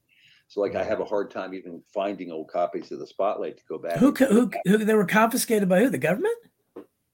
They were confiscated by as a part of the bankruptcy because when you lose the bankruptcy, you vacate Jeez. the building. You lose your oh, bank yeah. account, your bank account is frozen, and you vacate the building. And so we had to leave it all behind or break the law, and we did not want to do that because we didn't know if the place was bugged. mm-hmm. You know? Right. But um, it's unfortunate we cannot get at those old files. So I'd have to get back with you on that to see if there's anybody. But again, it would have been Piper, Thorn, these guys, these other reporters we had, Don Markey, Andy Arnold and some of the others who would have done the real reporting and uh, condensation or accumulation of these different interviews and stuff. I do remember the TWA Flight 800 was was weird because we were had people reporting they were missiles coming from the ground or some type of a rocket yeah. or something, right? And we know that Sanders was the one who was was he involved in the reassemblage of the plane? Right? Yeah, and, and well, Jack, Jack Cashill is. I, Sanders was going to be on my show, but then he he ended up not being. But I've had Jack Cashill on my show a couple times, so he's and he's still friends with uh, James Sanders. I like because he's you know he this is a whistleblower who's him and his wife. You know they went through the grinder because simply for telling the truth. And you mentioned, Yeah, no, the, the only thing that stri- that strikes me uh, about the TWA thing is just that the idea that thousands of people saw videos of this thing, and then the government and the Pierre Salinger, able yeah, to just yeah. get rid of them, and as if it never happened. And with the JFK Jr. thing, the only reason I ask that is uh, because me and Don have been trying to find uh, out who these witnesses were that saw an explosion, and there was a, a wedding guest that uh, supposedly saw it that Shepard Smith had mentioned on Fox News uh, the day after, and there was a reporter uh, from the Martha's Vineyard Gazette that uh, disappeared too, and we just uh, I didn't know if the spotlight maybe actually had those details at one time.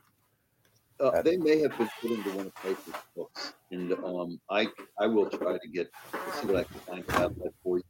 But I don't hold out much hope because most of what we did, I believe, was at the spotlight. But I know that Piper himself believed there was definitely something funny going on. Was trying to look into that Yeah. situation.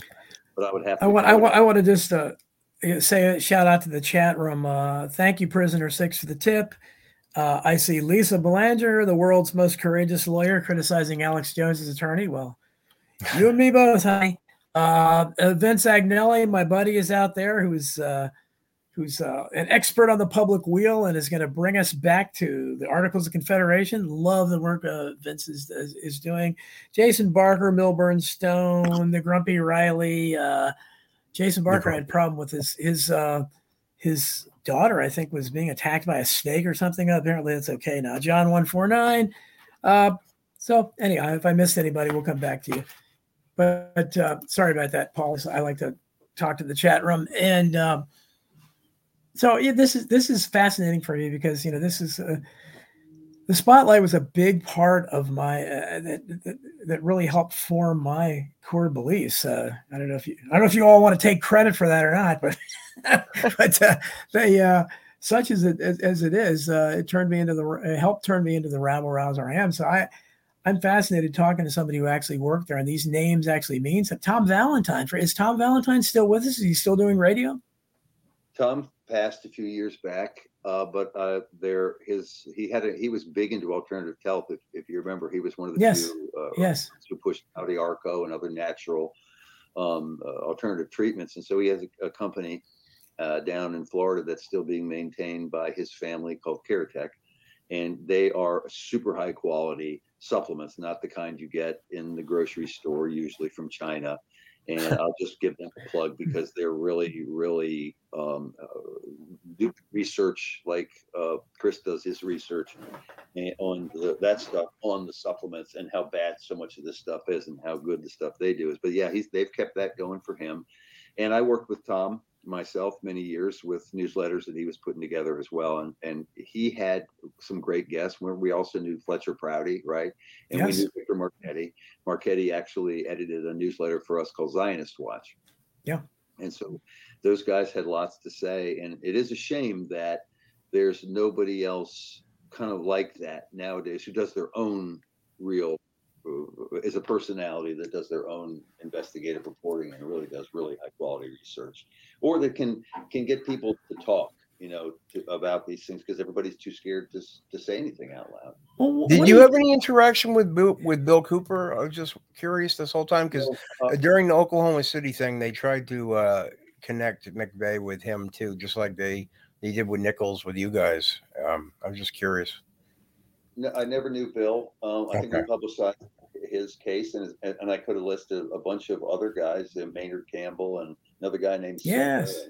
Were along with these poor guys who would be popped up on because they were scouting out truth or something that irritated them. Before you knew it, the FBI was around their house or somebody was around their house Yep. and they were getting shot. Yeah, there was and what was it was it John Singer, the the very one of the very first homeschoolers, and this people at homeschooling has been accepted now. I mean, God, with the schools and the situation there is, I mean, you'd almost have to be crazy not to homeschool at this point. But uh, just John Singer was one of the first ones. Uh, I talked about it in Hidden History. He was shot almost certainly by government. shot in the back as he went to get his mail. What? And the spotlight is the one that publicized those things. That's correct. He was on uh, one of those guys was on the phone with us when they went in. Uh, it may have been Maynard Campbell. Yeah, it was Maynard Campbell. I think he was on a Radio Free America with Tom Valentine. It was like a live attack, and I. uh, What Wow. uh, man, you talk about a whistle? I don't even know what they were coming after him for, but they just basically assassinated him, and, and they had a, like a helicopters, his helicopters over his property and everything. And it was all on live radio. This is all live, live radio. Yeah, and Wow. Gordon Kahl. well. we knew the Kahl family and worked with them. We always thought that, and if you're familiar, you remember Gordon Kahl's story. Yes, yes. an IRS critic, and they and he was having meetings in the area. And um, on the way to the church where they're having a meeting, the FBI and the local sheriff's office, I believe, uh, ambushed them. And he wasn't putting up with that. He had been a, a, a World War II fighter pilot, I believe, or had worked a machine gun in a B 29, something like that. And he winged one of them, and his son dove into the ditch. And uh, I don't think he ever fired a shot. And Yorie has been in jail ever since. Yeah, what's the update? That, that's again, you talk about outrageous injustice. He's uh, so he's still. I I I tried to figure out a way to contact Yorie because I wrote about uh, uh, the Kahl incident in Hidden History along with just about everything else that happened back then. But has, has the Spotlight or anybody been, or it the American Free Press or anybody been able to to uh, contact the family or anything about Yorie Kahl? Because that's a there's no evidence he killed anybody, and he's and he's been in jail already for what 35 years or something. It doesn't matter to them. I mean, I know other guys who've been in jail for already 10, 12 years for for um, uh, an incident of a, a guy I know, I won't even say his name, but he had gotten involved in a case where he uh, had a little newspaper or magazine himself, and he published the names of the jurors in the trial. And all he said was, "You should contact these people and tell them the truth about this case."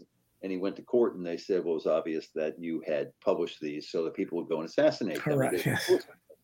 Yeah. and they said locked him up and he's been in jail for seven to ten years and he did no more than that Wow. Yeah. Jeez. I'm trying to remember i, I know off the top of my head i should remember it but i can't remember the man's name who um whose case it was uh, but yeah, so if they want you, as Mike Piper used to say, if they if you they want you to be the enemy, you'll be the enemy, and you'll end up in jail, and you're not getting back out if they don't want you to get back out.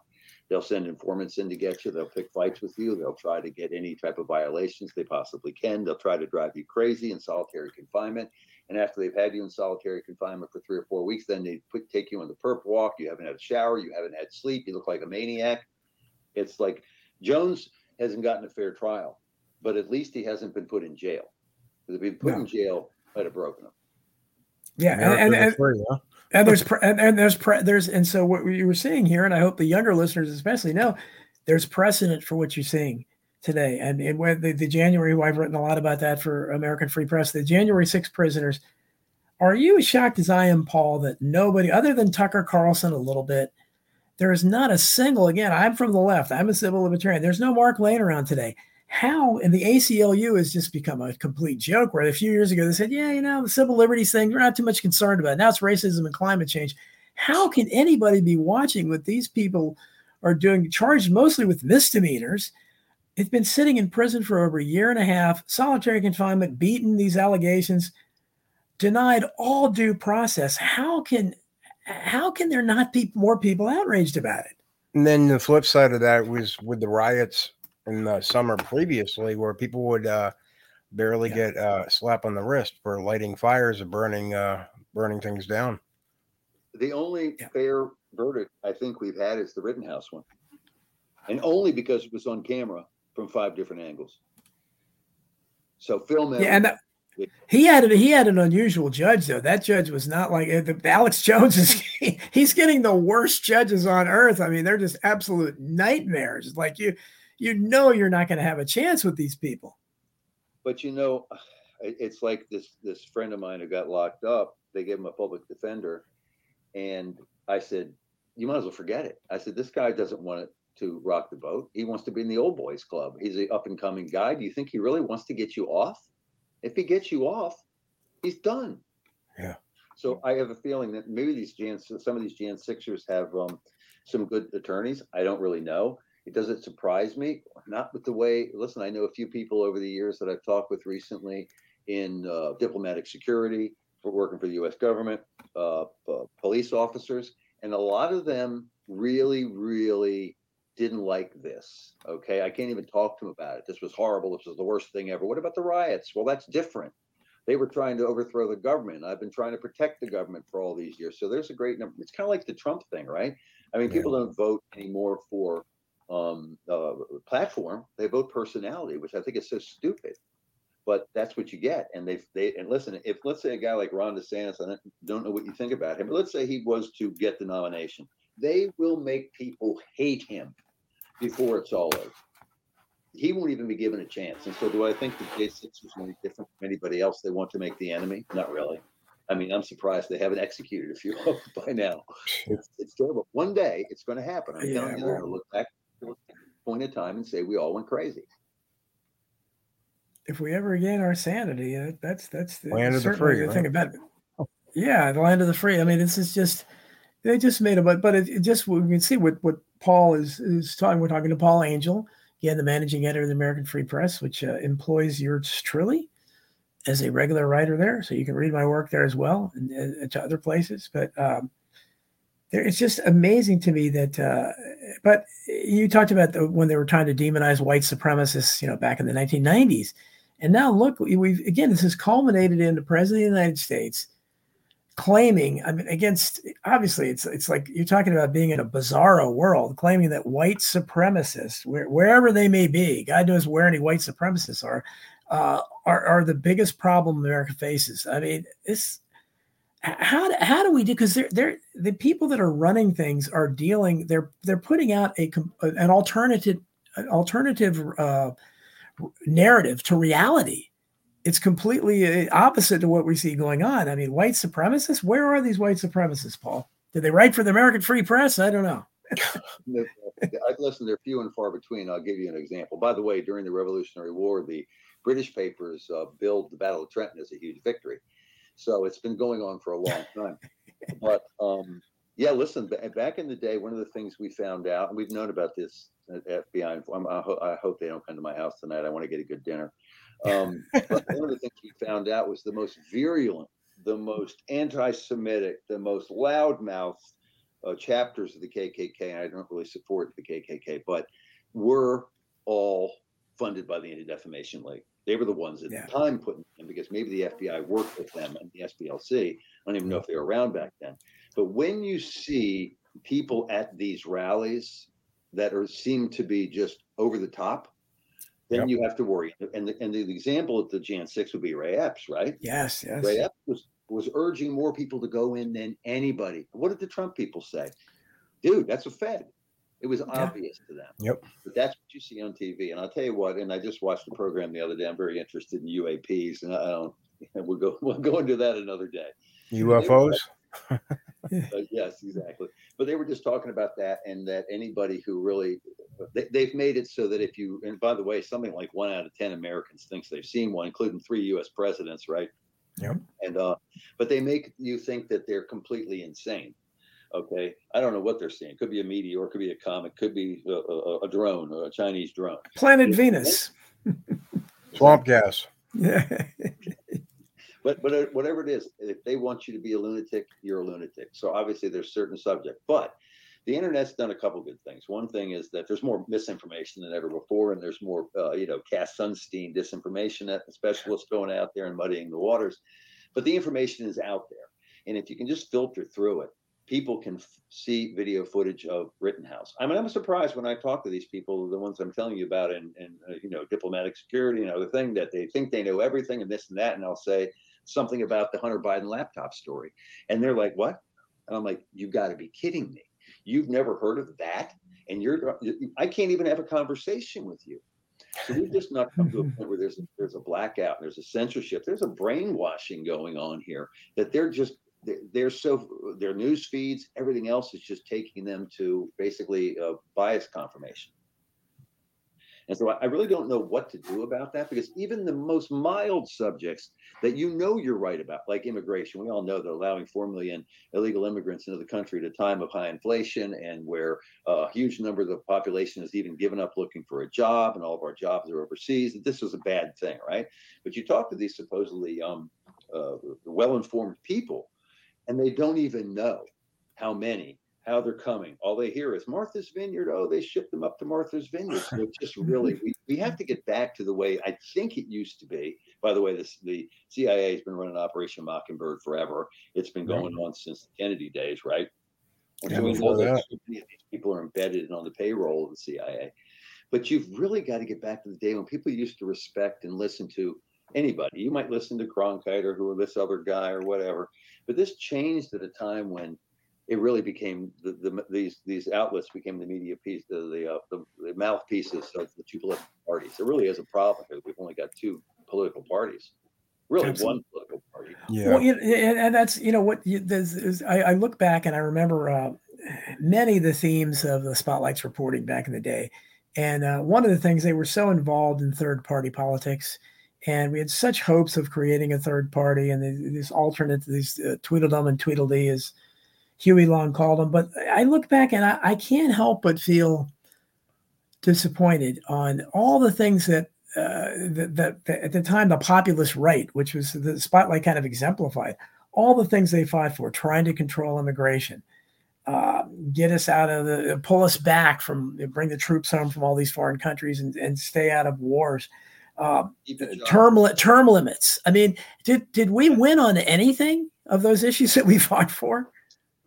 Um, it, like I say, it's a long, slow battle, and I, I will say that at the very least, and, and people uh, send me emails all the time that tell me Carlson, you know, Tucker Carlson's a complete sellout fraud, and he will mention yeah, this yeah. that. Yeah, yeah. But I'm thankful that that that he that he is willing to criticize both parties, and I am thankful for the fact that he's bringing some of these topics to a greater um, audience. You know, to speak of those old days, we we, we supported Ron Paul. We su- did Yes. a pretty good job. We supported Pat Buchanan, and Ross Perot.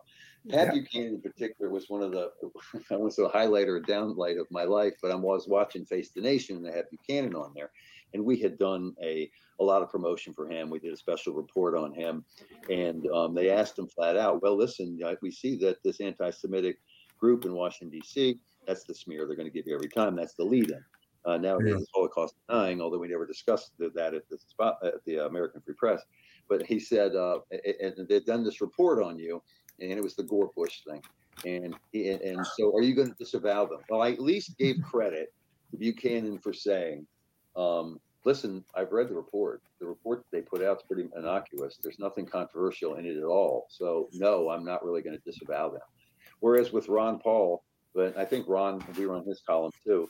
But when we went to, um, when we would show up at the cover one of his rallies, his little he would come over to talk to us, and then his little people would get in the way and shuffle him away. Don't talk to them. Don't talk to them. Yeah, yeah. So Well, the thing that always bugged me was, and I'm so Don, just make this one point, that I'm tired of supporting people who won't support us. And so I'm Yeah. tired of supporting politicians. So Well. Ron Paul, you can see Rand Paul is completely different uh, than Ron was in many ways. But uh, Ron, I was shocked when uh, he consented to write the foreword to my book, Crimes and Cover Ups in American Politics, 1776 1963, because it's obviously about as conspiratorial of a book as you can find. And he, he kind of stayed away from that in the past, but he put his name on that. So uh, I, you know, I, I was kind of, so I think in, in retirement, maybe some of these guys get bolder. On the other hand, Pat Buchanan, who should be bolder, who I love, I, I loved Pat. I have never been able to get a hold of him. I've tried contacting him, and uh, I don't. Maybe he's. I don't know what he. I guess he hasn't been on TV for a while. But you're right, though, and that's why I mentioned Alex Jones. Is that, uh, especially someone like him, they should pay their. uh, They should just you know mention the people that were influenced. But the spotlight unquestionably was very influential, and uh, you know I don't to those uh, people out there that are trying, you know, these these stalkers of mine from the JFK research community. Uh, I'm s- I'm sorry, Willis Carto and Mark Lane were good friends, if not best friends, and I'm not going to repudiate him because he created a, uh, a hell of a good newspaper. So uh, I don't know, Chris, did you have questions? we're allowed to be wrong about some things and right about others you know and that's what i always say not not everybody's right about every single thing and so this is where we we find a mid ground to work together and so with willis you know i say he was right about everything but there were some things he said that were a little over the top for me but it didn't matter and there were some things that mark lane and i disagreed about he lived directly across from the supreme court it was kind of cool going over to his house for dinner but uh and so we didn't have to agree. Nowadays, it seems like you have to agree with every single thing, or you're out. Even the even the the, the, the smeared people won't talk to us. Yeah. Yeah, I mean that's uh, so. I I wonder like I said, the spotlight always uh, in the past had interviews, and I guess you, you don't really do this kind of. It, it was like a kind of like the centerfold in Playboy. They had the interview, the spotlight interview in the middle, and uh, I mean they they talked to people like uh, R. Bud Dwyer's widow, yeah. who uh, you know who's uh, didn't talk to anybody else, and those you know Pennsylvania. He was State, innocent. Yes, Pennsylvania State Treasurer, treasurer who some people remember 1987 blew his uh, blew his brains out on during a live press conference, but it was after reading a long what what every news outlet but the Spotlight said read a long rambling statement. The long rambling statement, the Spotlight published it in entirety, and it was a detailed indictment of then Pennsylvania Governor Richard Thornburgh, who went on to become uh, the Attorney General under Bush the Elder. But the Spotlight interviewed his widow. I contacted his children uh, later while I was writing Hidden History, and they are kind of interested. I don't know. They they they had had a documentary made that kind of uh, redeemed him. I think they were happy with that, so I didn't get too far with them. But the but the widow said told the Spotlight, "You guys are the only ones that told the truth about it." But uh, they never got credit for the stories that they broke. We would love to interview people. As a matter of fact, do you know anybody who's got a radio show as guests? We'd love to run some of those transcripts. yeah. Hey, I'm still, you know, I, I, I'm willing to do any, I mean, I try to get the, the guests I can, but I would love to get more, uh, people from those days. I, I'm like Bo Gritz. I tried to get Bo Gritz and I found his phone number and his wife answered the phone and, and she just, uh, she said, I'll ask him if he's interested. He never called me back. So I, but I mean, it was easier back then. I mean, because political correctness and the cancel culture, even if, you know, hate and people would actually talk to us, including, like I said, congressmen would pop on by when we were on the same policy. And it just yeah. wasn't this black. Nowadays, they're scared to death they're going to lose that gravy train, but also just scared to death their family's going to be hurt, their daughter's going to be hurt, their college admissions are, are, are might be. Right. Uh, one of the things I've always said about sacrifices you make in this business, that you know, I haven't made any it's my kids and my family who have made these because my children will probably never be able to run for political office in this country. yeah. that might be a good thing though for them. Yeah. that maybe. Um, but like, you know, um, my wife goes to work scared to death. And I'm like, honey, the American Free Press isn't really that horrible. I tell them to read it.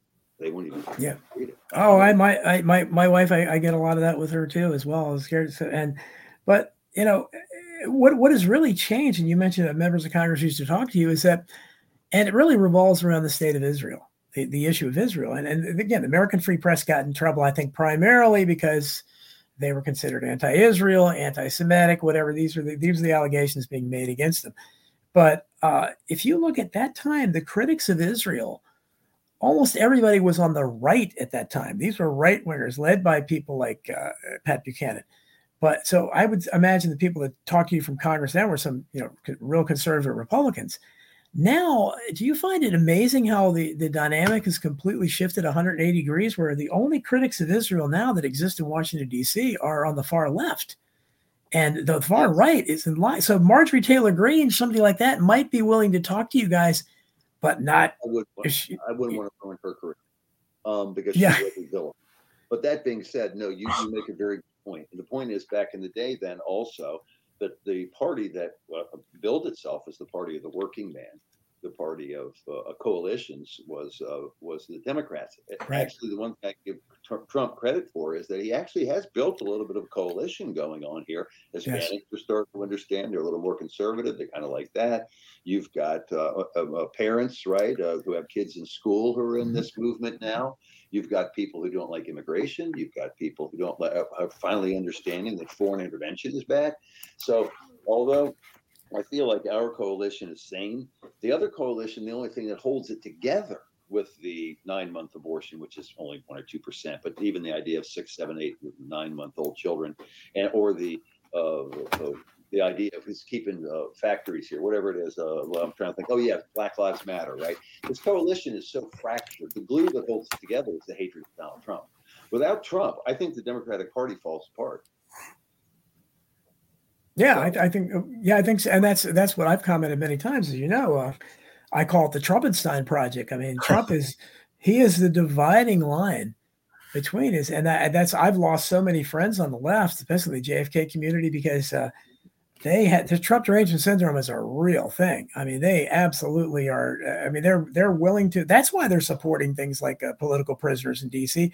if they can, if you can associate somebody with Donald Trump, they, want they want to execute you. Some of these people, I think, will want to execute millions of people, and uh, the people on the right, again, are they've either bought into Trump and are uh, completely. So they're trying to make it seem. I was arguing with somebody the other day about how Trump closed the border and all this. Trump never closed the border. What are you talking? It's better. It was better then than it is now, obviously. But uh, do you find that Trump? I think is the lightning rod that is. Unfortunately, you can't even discuss politics anymore without discussing Trump. You know, um, uh, Trump educated the American public about something, and I think it was the mm-hmm. concept of America First and so obviously the America First movement was back in World War II, and uh, Charles Lindbergh was a big member, yes. and uh, General Robert Wood, and uh, a couple other generals, and they were immediately described as anti-Semitic. Um, and so it's been going on for a long time. That that that smear will not go away, and it, it's been very effective. But the America First for us is, you know, stay out of foreign wars, which neither party wants to do. Bring, uh, stop sending jobs overseas. Control your borders have sound money, which we don't have. I mean, the banking industry is such a scam, right? I mean, I, I put my money in the bank, they loan it to you at interest, and I don't get anything off of it. Right. And so there's so many things I could I could name that in America First. I don't know what their their health uh, care uh, program would be. Would probably be let the market decide. And of course, we also have problems with the libertarians or free traders. But we were always saying that you know free trade needs to be fair trade, and so I do think that he reached a great number of people. Now he was a cult of personality, and I don't think it was the best personality to follow. But I've got to give him credit for when I talk to people in the street. I live in a rural county in Virginia, and Virginia is a is a fractured state as well, with Northern Virginia being very wealthy. That's where I am. Yeah. you know, and you're paying a heck of a lot for houses up there. It's getting that yes, down. And when I talk to people, I'll be honest with you these the guy that put my battery in in my car the other day the guy that changed my oil the guy that cuts my my grass when i can't do it um, know a lot of things and they know this because they've been listening to trump but also because trump spurred yes those news programs and this type of stuff so i'm going to give him credit for that what i won't give him credit for is not sticking up for what he actually believed in he, yeah, he yeah. filled his cap neocons and warmongers and free traders and the sound money and non-sound money advocates and everything else. And he was a businessman and he had those connections and he loves Israel and doesn't quite get that whole thing. Mm-hmm. And so he blew it on that. But I do have to give him credit for symbolically, absolutely, as a symbol, because he's basically the symbol. He's the uh, he's the alternate. I mean, I don't know the way if he really. I don't think he is much of an alternative, but that's what he represents. Because he's, I always said about Trump, he had he had the best enemies, and look at his uh, his the issues he raised. They were right out of the old days of the pop of the uh, populist uh, uh, spotlight. The, the spotlight was alone in ranting against the trade deals, NAFTA, and, and before that. And uh, Trump made a big deal, and of course, immigration, which was a a cornerstone issue of the spotlight's coverage, and that was Donald Trump's primary issue. And look how you know look what happened to that. And I, I don't is Trump even talking about immigration anymore in his rallies? I don't know. I guess if he's on the border, he does. He's probably talking about the election still, which yeah. he needs to also start focusing. And the Republican Party just came out with their their vows to America, but they don't give you any details. And it's you know yeah. you're going to be safer, and you're going to be you're going to the inflation is going to go away, and all this yeah. other stuff. I don't really. Is he going to finally look into 9 11? yeah. Uh, yeah. Well, it's not going. to That's exactly right. We need a. We need a. When uh, I forget who I think it was Kevin Barrett who writes for us, and you'll see he's quite different in opinions from a lot of things we do. But we love we love controversial authors and ones who challenge our minds. But he was the one that said we need, need a COVID truth movement now.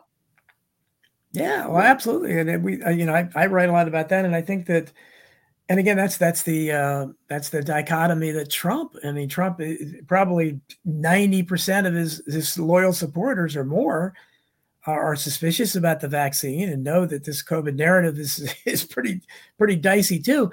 Uh, whereas Trump is bragging about the vaccine. So I and I you know I've had gotten lots of arguments with people. You know, Trump. This is Trump claims credit for this, and I think he really Alex Jones is trying to tell me, but I think at this point he's he's dug his heels in, and I think he would be too proud to admit he was wrong about it.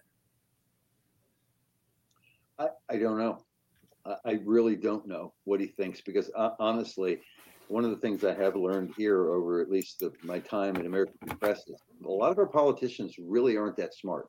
They really don't have a very sophisticated understanding of foreign cultures. You know, they don't understand money. They don't understand uh, uh, the, the working class man.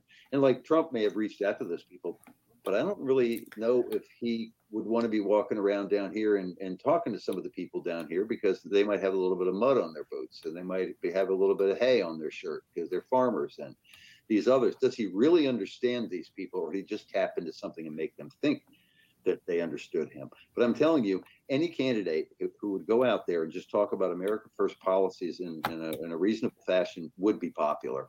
And I think that the that, that DeSantis, for instance, at least, and by the way, he's not going to love us because he's passing laws down in Florida, and so is my governor here, who I kind of like, but he's passing laws about not discussing certain topics. That one being, you know, Israel being possibly uh, absolutely uh, yes, yep. And that's what I mean about the right. Trump Trump was the most pro-Israeli president we've ever had, and DeSantis is right there with him. So I, I don't really understand what has happened in the Middle East because it's the left and the right have completely flipped on the on this uh, topic of Israel within the last thirty years or so. Well, and and listen, I'm, I got to tell you. So, do I have to agree with everybody? As I said, no.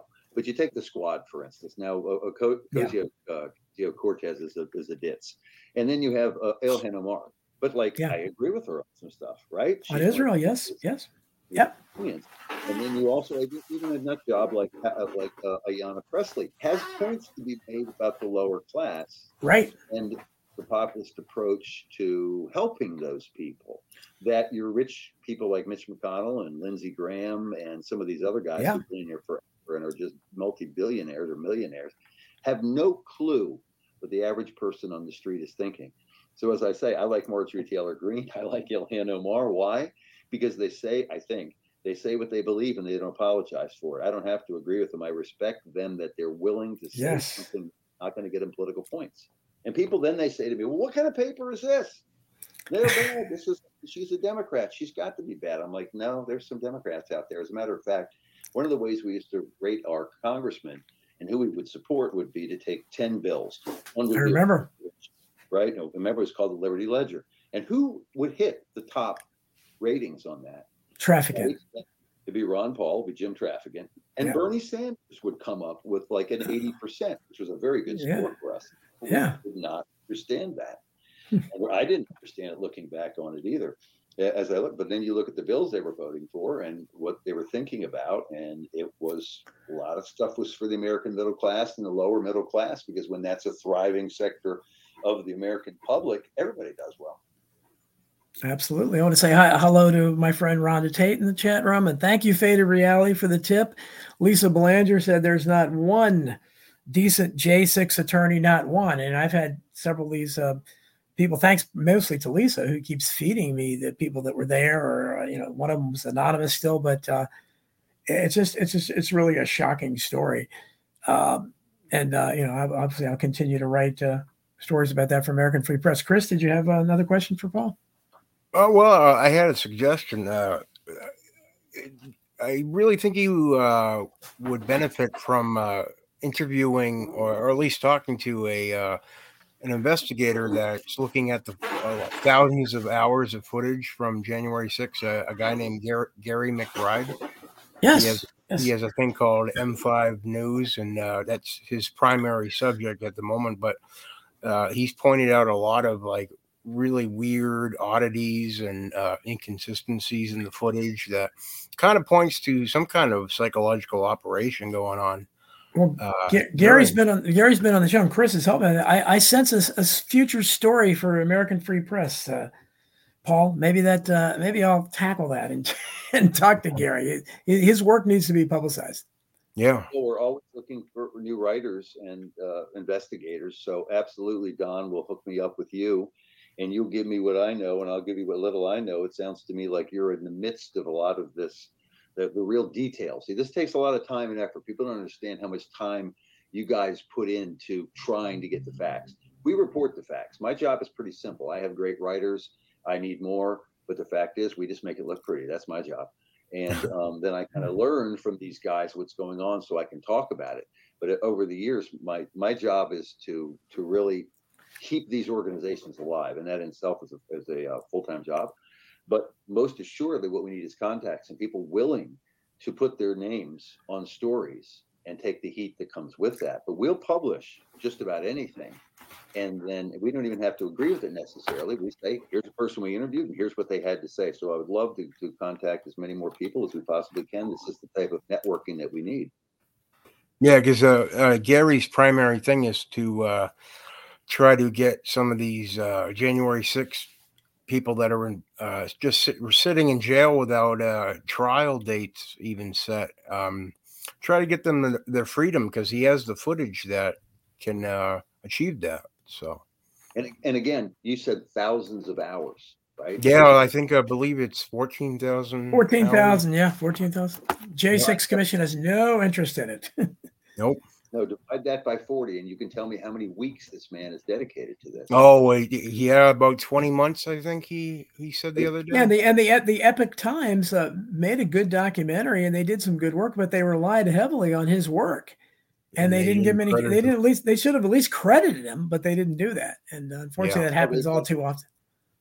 They're doing a good job, and they're one of the few organizations that has expanded, but they've got an axe to grind too they're getting they're Falun Gong money, right? And they've got some rich, I think, Hong Kong billionaires behind them. Without money, you're not going to be able to have that outreach and that professional a, a production. Plus, they have like seven different theme things: epic, bright, you know, happy news, good news, bad news, China news, COVID news, and they've also done a lot of stuff on the uh, the, the vaccines, et cetera.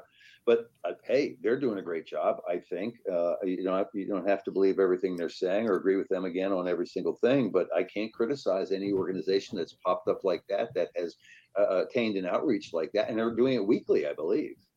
Yeah, yeah, my only gripe is that uh, just Gary's is uh, like he's on his own and he's trying to get more yeah, the, the, truth out. And when but that's something like that happens. It just doesn't seem that fair. That, but know? that's that's always been a problem in alternative media. I'm sure Paul yeah. has seen a lot of it, and it and, and it's in.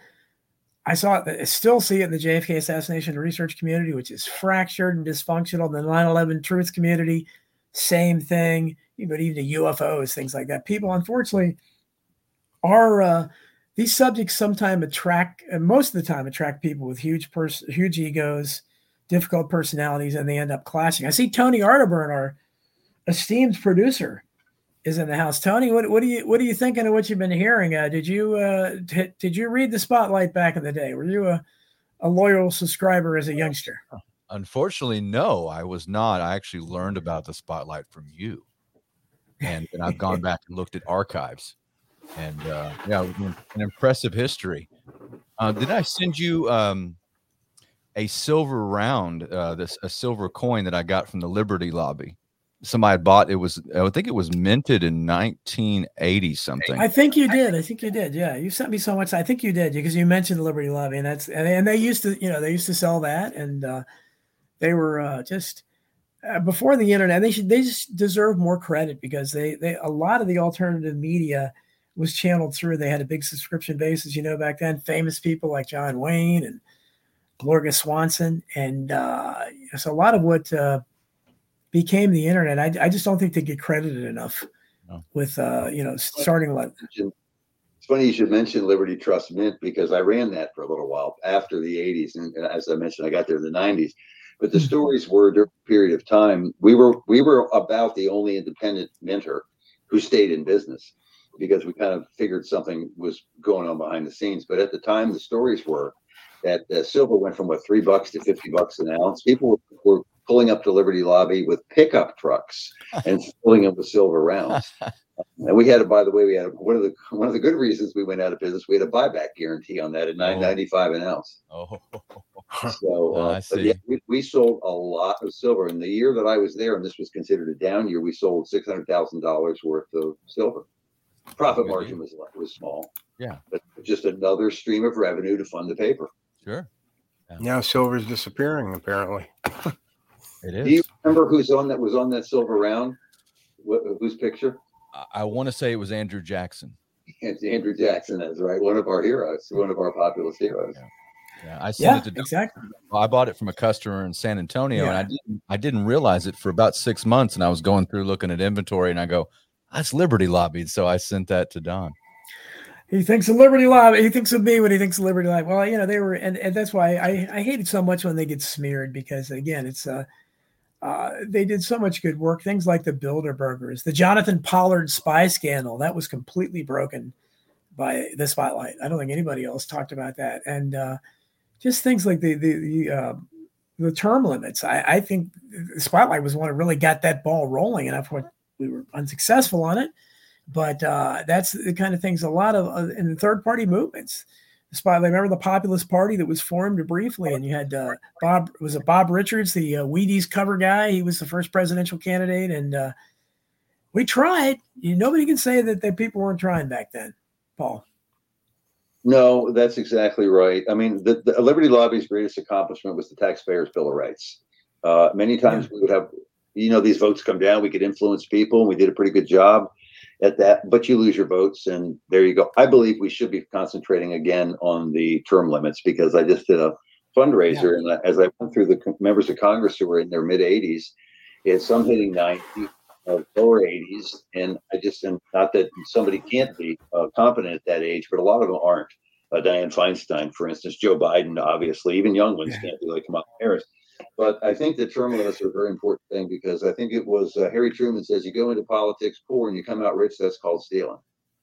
Yeah, well, and Donald Trump has talked a lot about term limits, but we're just about running out of time, Paul. Uh, this has been a joy, you know, to finally get to talk. I'm writing stories for you to finally get to talk to you and hear you. Uh, it's what you. It's, I I really appreciate the American Free Press, not just because you uh, pay me to write there, but I, I, I appreciate what you're doing and uh, I appreciate the legacy there that comes from the Spotlight and Liberty Lobby. So, uh, any closing thoughts or any, anything you want to promote? Uh, give out any links you want to give out. Uh, absolutely. So, if people are interested in seeing what American Free Press is doing, they should go to AmericanFreePress.net. There's all kinds of offers there, including a PDF edition of the paper for I think it's 25 bucks a year. You have access to all of our archives and uh, email updates. Uh, we have the print publication, which is going for 59 bucks for 26 issues, but somebody will cut a deal if you mention you heard about it on Don Jeffries' radio program. I mean, I'm willing to cut the price of it in half. And uh, I thank you for writing for us and for also publicizing us and also taking me down this uh, this this trip down memory lane.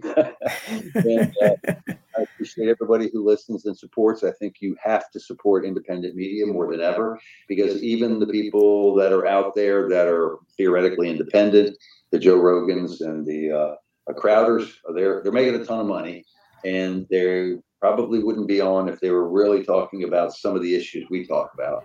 Uh, I still respect what they're doing and all that stuff, and they deserve your support and listening as well. But any independent media that you find you like, understand how how many people work their butts off to get this paper out, to get these publications out. I don't care whether you support us or not. If it's another independent outlet, I don't care if you're supporting an independent news outlet on the left. Any independent news outlet that's not dependent on lobbyists, advertising money, big business, corporate interests, that, that you should be supporting them because I know behind that, whether I agree with them or not, or some, some hardworking people trying to get their version of the truth out there. Well, thanks, Paul. I appreciate it. Thanks, Chris Graves, for joining in and uh, contributing with your always astute, in depth research skills. And uh, Tony, thanks for producing. Thanks, everybody in the chat room. Appreciate having you here.